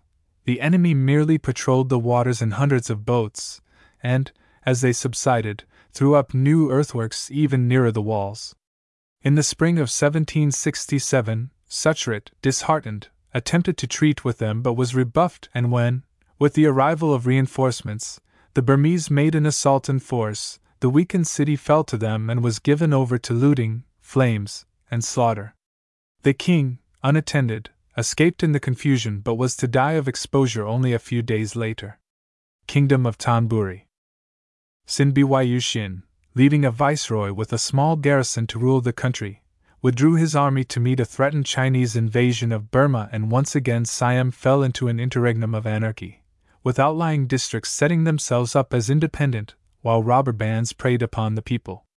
An ex official named Phra Taksin, who had deserted his king when Ayutthaya seemed likely to fall, gathered about himself a large number of deserters and broken men like himself, and by guile and treachery, soon acquired complete authority in the southeastern provinces, whence, in due time, he appeared before the walls of Ayutthaya as a national avenger. Overcoming the garrison and killing the Burmese viceroy, Taksin declared himself king and selected, as the site of his new capital, the village of Thonburi, on the shore of the Chao Phraya opposite the settlement of Bangkok, where a populous city soon came into being. To strengthen his position, however, it was essential that Taksin destroy a legitimate pretender to the throne whose claims had many adherents. This prince had established himself at Korat, and thither the king sent an army with orders to take the city. But in advance of his soldiers, he sent secret emissaries who so demoralized the prince's supporters that when the usurper's army appeared at last, the city fell into his hands almost without a struggle, and the prince was captured and soon afterward murdered. With this last threat to his power removed, Taksin was able to send out expeditions in all directions and soon made himself undisputed master of the whole country. The authority of this ruthless man was not to endure long. His appointment of humble relatives to high office offended the nobility, while the popular mind was turned against him by his excesses and by insidious references to his alien ancestry. In 1781, giving out that he was mad, a cabal of his courtiers dethroned him and offered the crown to one of themselves, the son of a secretary to the last kings of Ayutthaya. This nobleman, Phra Chakri, already popular through his achievements as a royal minister and as a leader of the armies, was readily accepted as king by the people and ascended the throne in AD 1782 to found the dynasty which still reigns in Siam. Kingdom of Siam. Phra Chakri, hereafter to be styled as King Rama I, had scarcely assumed his new dignity when Bodawpaya, king of Burma, attempted a new conquest of Siam. King Rama's military ability was such that the Burmese were finally everywhere defeated and, with the abandonment of Mergui and Tavoy by the Siamese in 1792, the recurrent wars between the two powers may be said to have ended for good. With the foreign danger averted, the king was able to organize his government, the seat of which was transferred from Thonburi to Bangkok, on the left bank of the river, where he constructed a fortified city. Rama II became involved in war at the beginning of his reign. In 1786, the regent of the now effete Kingdom of Cambodia had formally recognized Siamese suzerainty and had sent the infant king to reside at Bangkok, while he continued to rule the state under Siam's aegis. Annam, to the east, however, made identical claims to supremacy, and when, in 1809, the Annamese king attempted to enforce his demands, an army was sent from Bangkok to repel him. The brief campaign ended with Rama's annexation of the Cambodian province of Phratabong, while the rest of the country became a dependency of Annam. Upon this king's death in 1825, the throne was usurped by one of his sons by a lesser wife, while the legitimate heir, Chao Fa Mongkut, a young man of 21, retired to the safety of the Buddhist monkhood. The reign of Rama III is chiefly notable for Siam's resumption of political relations with the nations of the West. In 1833, a treaty drawn up between Siam and the United States of America represented the first formal tie between this country and any Asiatic power. Toward the end of the reign, Cambodian politics again caused bad blood between Siam and Annam. A youth named Norodom, a son of the Cambodian king, had some time since been brought to Bangkok and reared at the Siamese court. Upon his father's death, he was declared by Siam to be the rightful heir and, supported by a Siamese army, returned to Cambodia to gain the throne and, despite former agreements, to place the country again under Siamese protection. During his years of retirement, Chao Fa Mongkut, the king's half brother, had assiduously devoted himself to the study of the English language, the sciences, and the manners, customs, and systems of government of foreign lands. At the same time, he missed no opportunity to meet and converse with European travelers. Coming to the throne as Rama IV in 1851, at the age of 47, he brought to his task a remarkable degree of enlightenment, which resulted in throwing the country open to foreign trade and intercourse, in the introduction of such arts as printing and shipbuilding, in the construction of roads and canals, in laying the foundations for systems of education and public health and in numerous other reforms directed toward increasing the public welfare.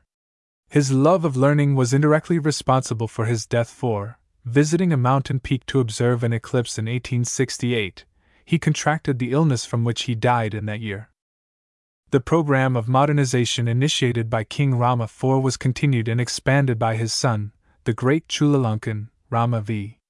Among the important reforms instituted during this reign were the abolition of debt slavery, the establishment of law courts, the construction of railways, the spread of education, regulation of the conditions of military service, and radical changes in methods of revenue and rural administration. The appointment of trained officials under organized control in place of ignorant provincial governors and hereditary chieftains welded the loose agglomeration of feudatory dependencies into the modern, homogeneous state. In the year 1863, Norodom, whom Siam had placed upon the Cambodian throne, made a treaty with France, now master of Annam, by which he accepted French protection. At almost the same time, he made an exactly similar compact with Siam. Thus, each country found itself responsible for the protection of Cambodia against any possible aggressor, while each was given the sole right of dictating the foreign policy of that state.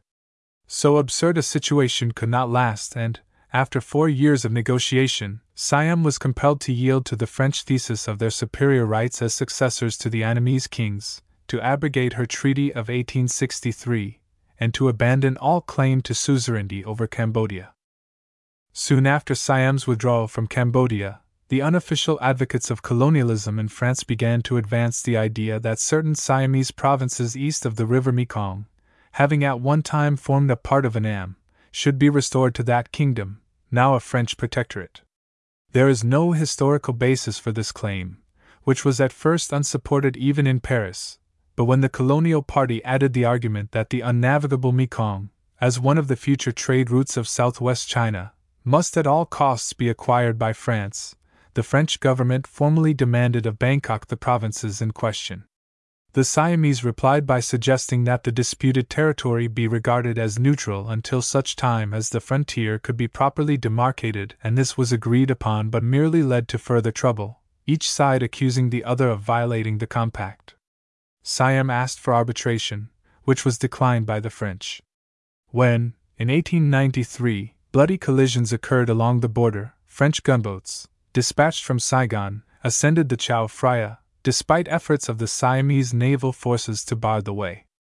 In consequence of Siamese resistance, the French greatly increased their demands, now insisting that Siam give up all territory east of the Mekong, including about half of the rich province of Luang Prabang, to which no French claim had ever previously been laid.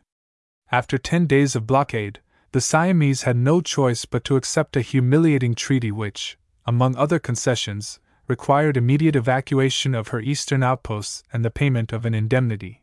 As a guarantee, France established a military occupation of the southeastern province of Chanthabon, which was to continue long after all the terms had been fulfilled. Relations between the two countries were far from improved by this episode, and during the following years, abuses in the exercise of French extraterritorial rights were a fertile source of provocation. In fact, despite every effort to avoid unfortunate incidents, the government of Siam found itself spending all its energies in replying to diplomatic representations and to demands for inquiries, explanations, and reparations. As the French demands increased in numbers and severity, there was no longer any question that Siam's national survival was at stake. But in 1896, Great Britain, at last alarmed by France's growing strength in southern Asia and unwilling to have her approach too near the eastern confines of India, intervened. High feelings were aroused in both countries, but, after lengthy negotiations, an agreement was concluded in the same year, by which Siam's autonomy was guaranteed that she might serve as a buffer between the rival empires. Thereafter, relations between France and Siam tended to improve. It was not, however, until 1907 that, in return for yet another rectification of the boundary, the French agreed to revise their extraterritorial rights and to remove the garrison from Chanthabon. A second convention of the same year resulted in Siam's restoring to Cambodia the province of Phratabong, which she had held since 1809, and receiving in exchange a part of the territory yielded in 1904 and obtaining a recognition of Siamese jurisdiction over Asiatic French subjects. Altogether, in warding off the European neighbor, Siam had been compelled to sacrifice no less than 90,000 square miles of her eastern lands. Thailand. Whether the modern traveler enters Siam by steamer from Hong Kong or Singapore or by comfortable diesel engine train from the Malay states, his destination is certain to be Bangkok. Here, in bewildering juxtaposition, the old Siam and the new Thailand confront him together on every side. The former is represented in the complicated network of canals, upon which thousands of boat dwellers pass their lives, in the narrow streets hung with the vertical signboards of the inevitable multitude of Chinese traders, in the throngs of yellow robed monks that appear at daybreak from hundreds of gaily colored shrines whose spires arise in every direction, the new is seen in the modern boulevards lined with spacious wooden houses set among gardens and orchards, in the motorcars competing for space with bicycle drawn jinrickshaws, in the air conditioned cinema theaters, where, before World War II, were shown the new pictures shipped by air from California, in the cement and match factories, in the great airport of Don Mueang, north of the city, where transports arrived daily from Britain and Australia, from Java and the Netherlands. Until recently, the inhabitants of towns and villages outside the capital lived a life not greatly different from that of their ancestors, one which revolved around the annual cycle of planting, growing, and the harvest, with religious festivals to break the monotony of living.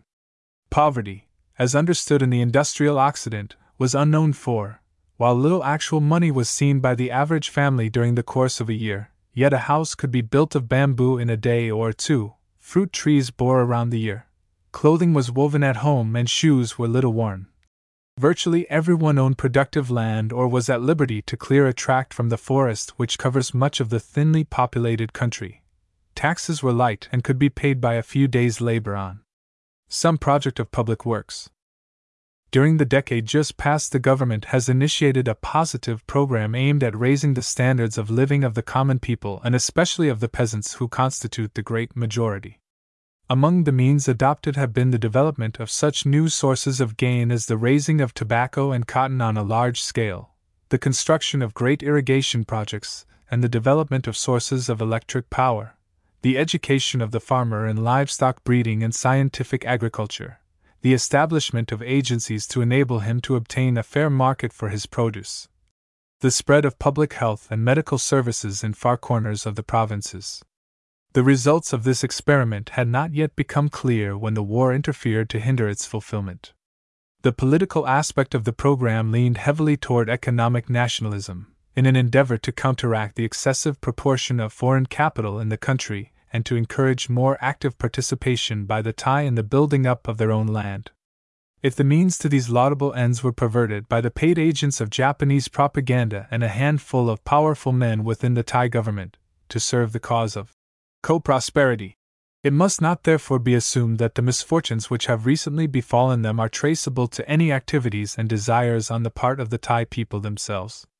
A lively resistance to the usurpers continues, inside Thailand and through her spokesmen abroad, we may confidently expect that the Thai, with the aid and sympathy of their friends of the United Nations, will at the earliest opportunity rid themselves both of their quislings and their Japanese overlords, again proudly to style themselves the free men.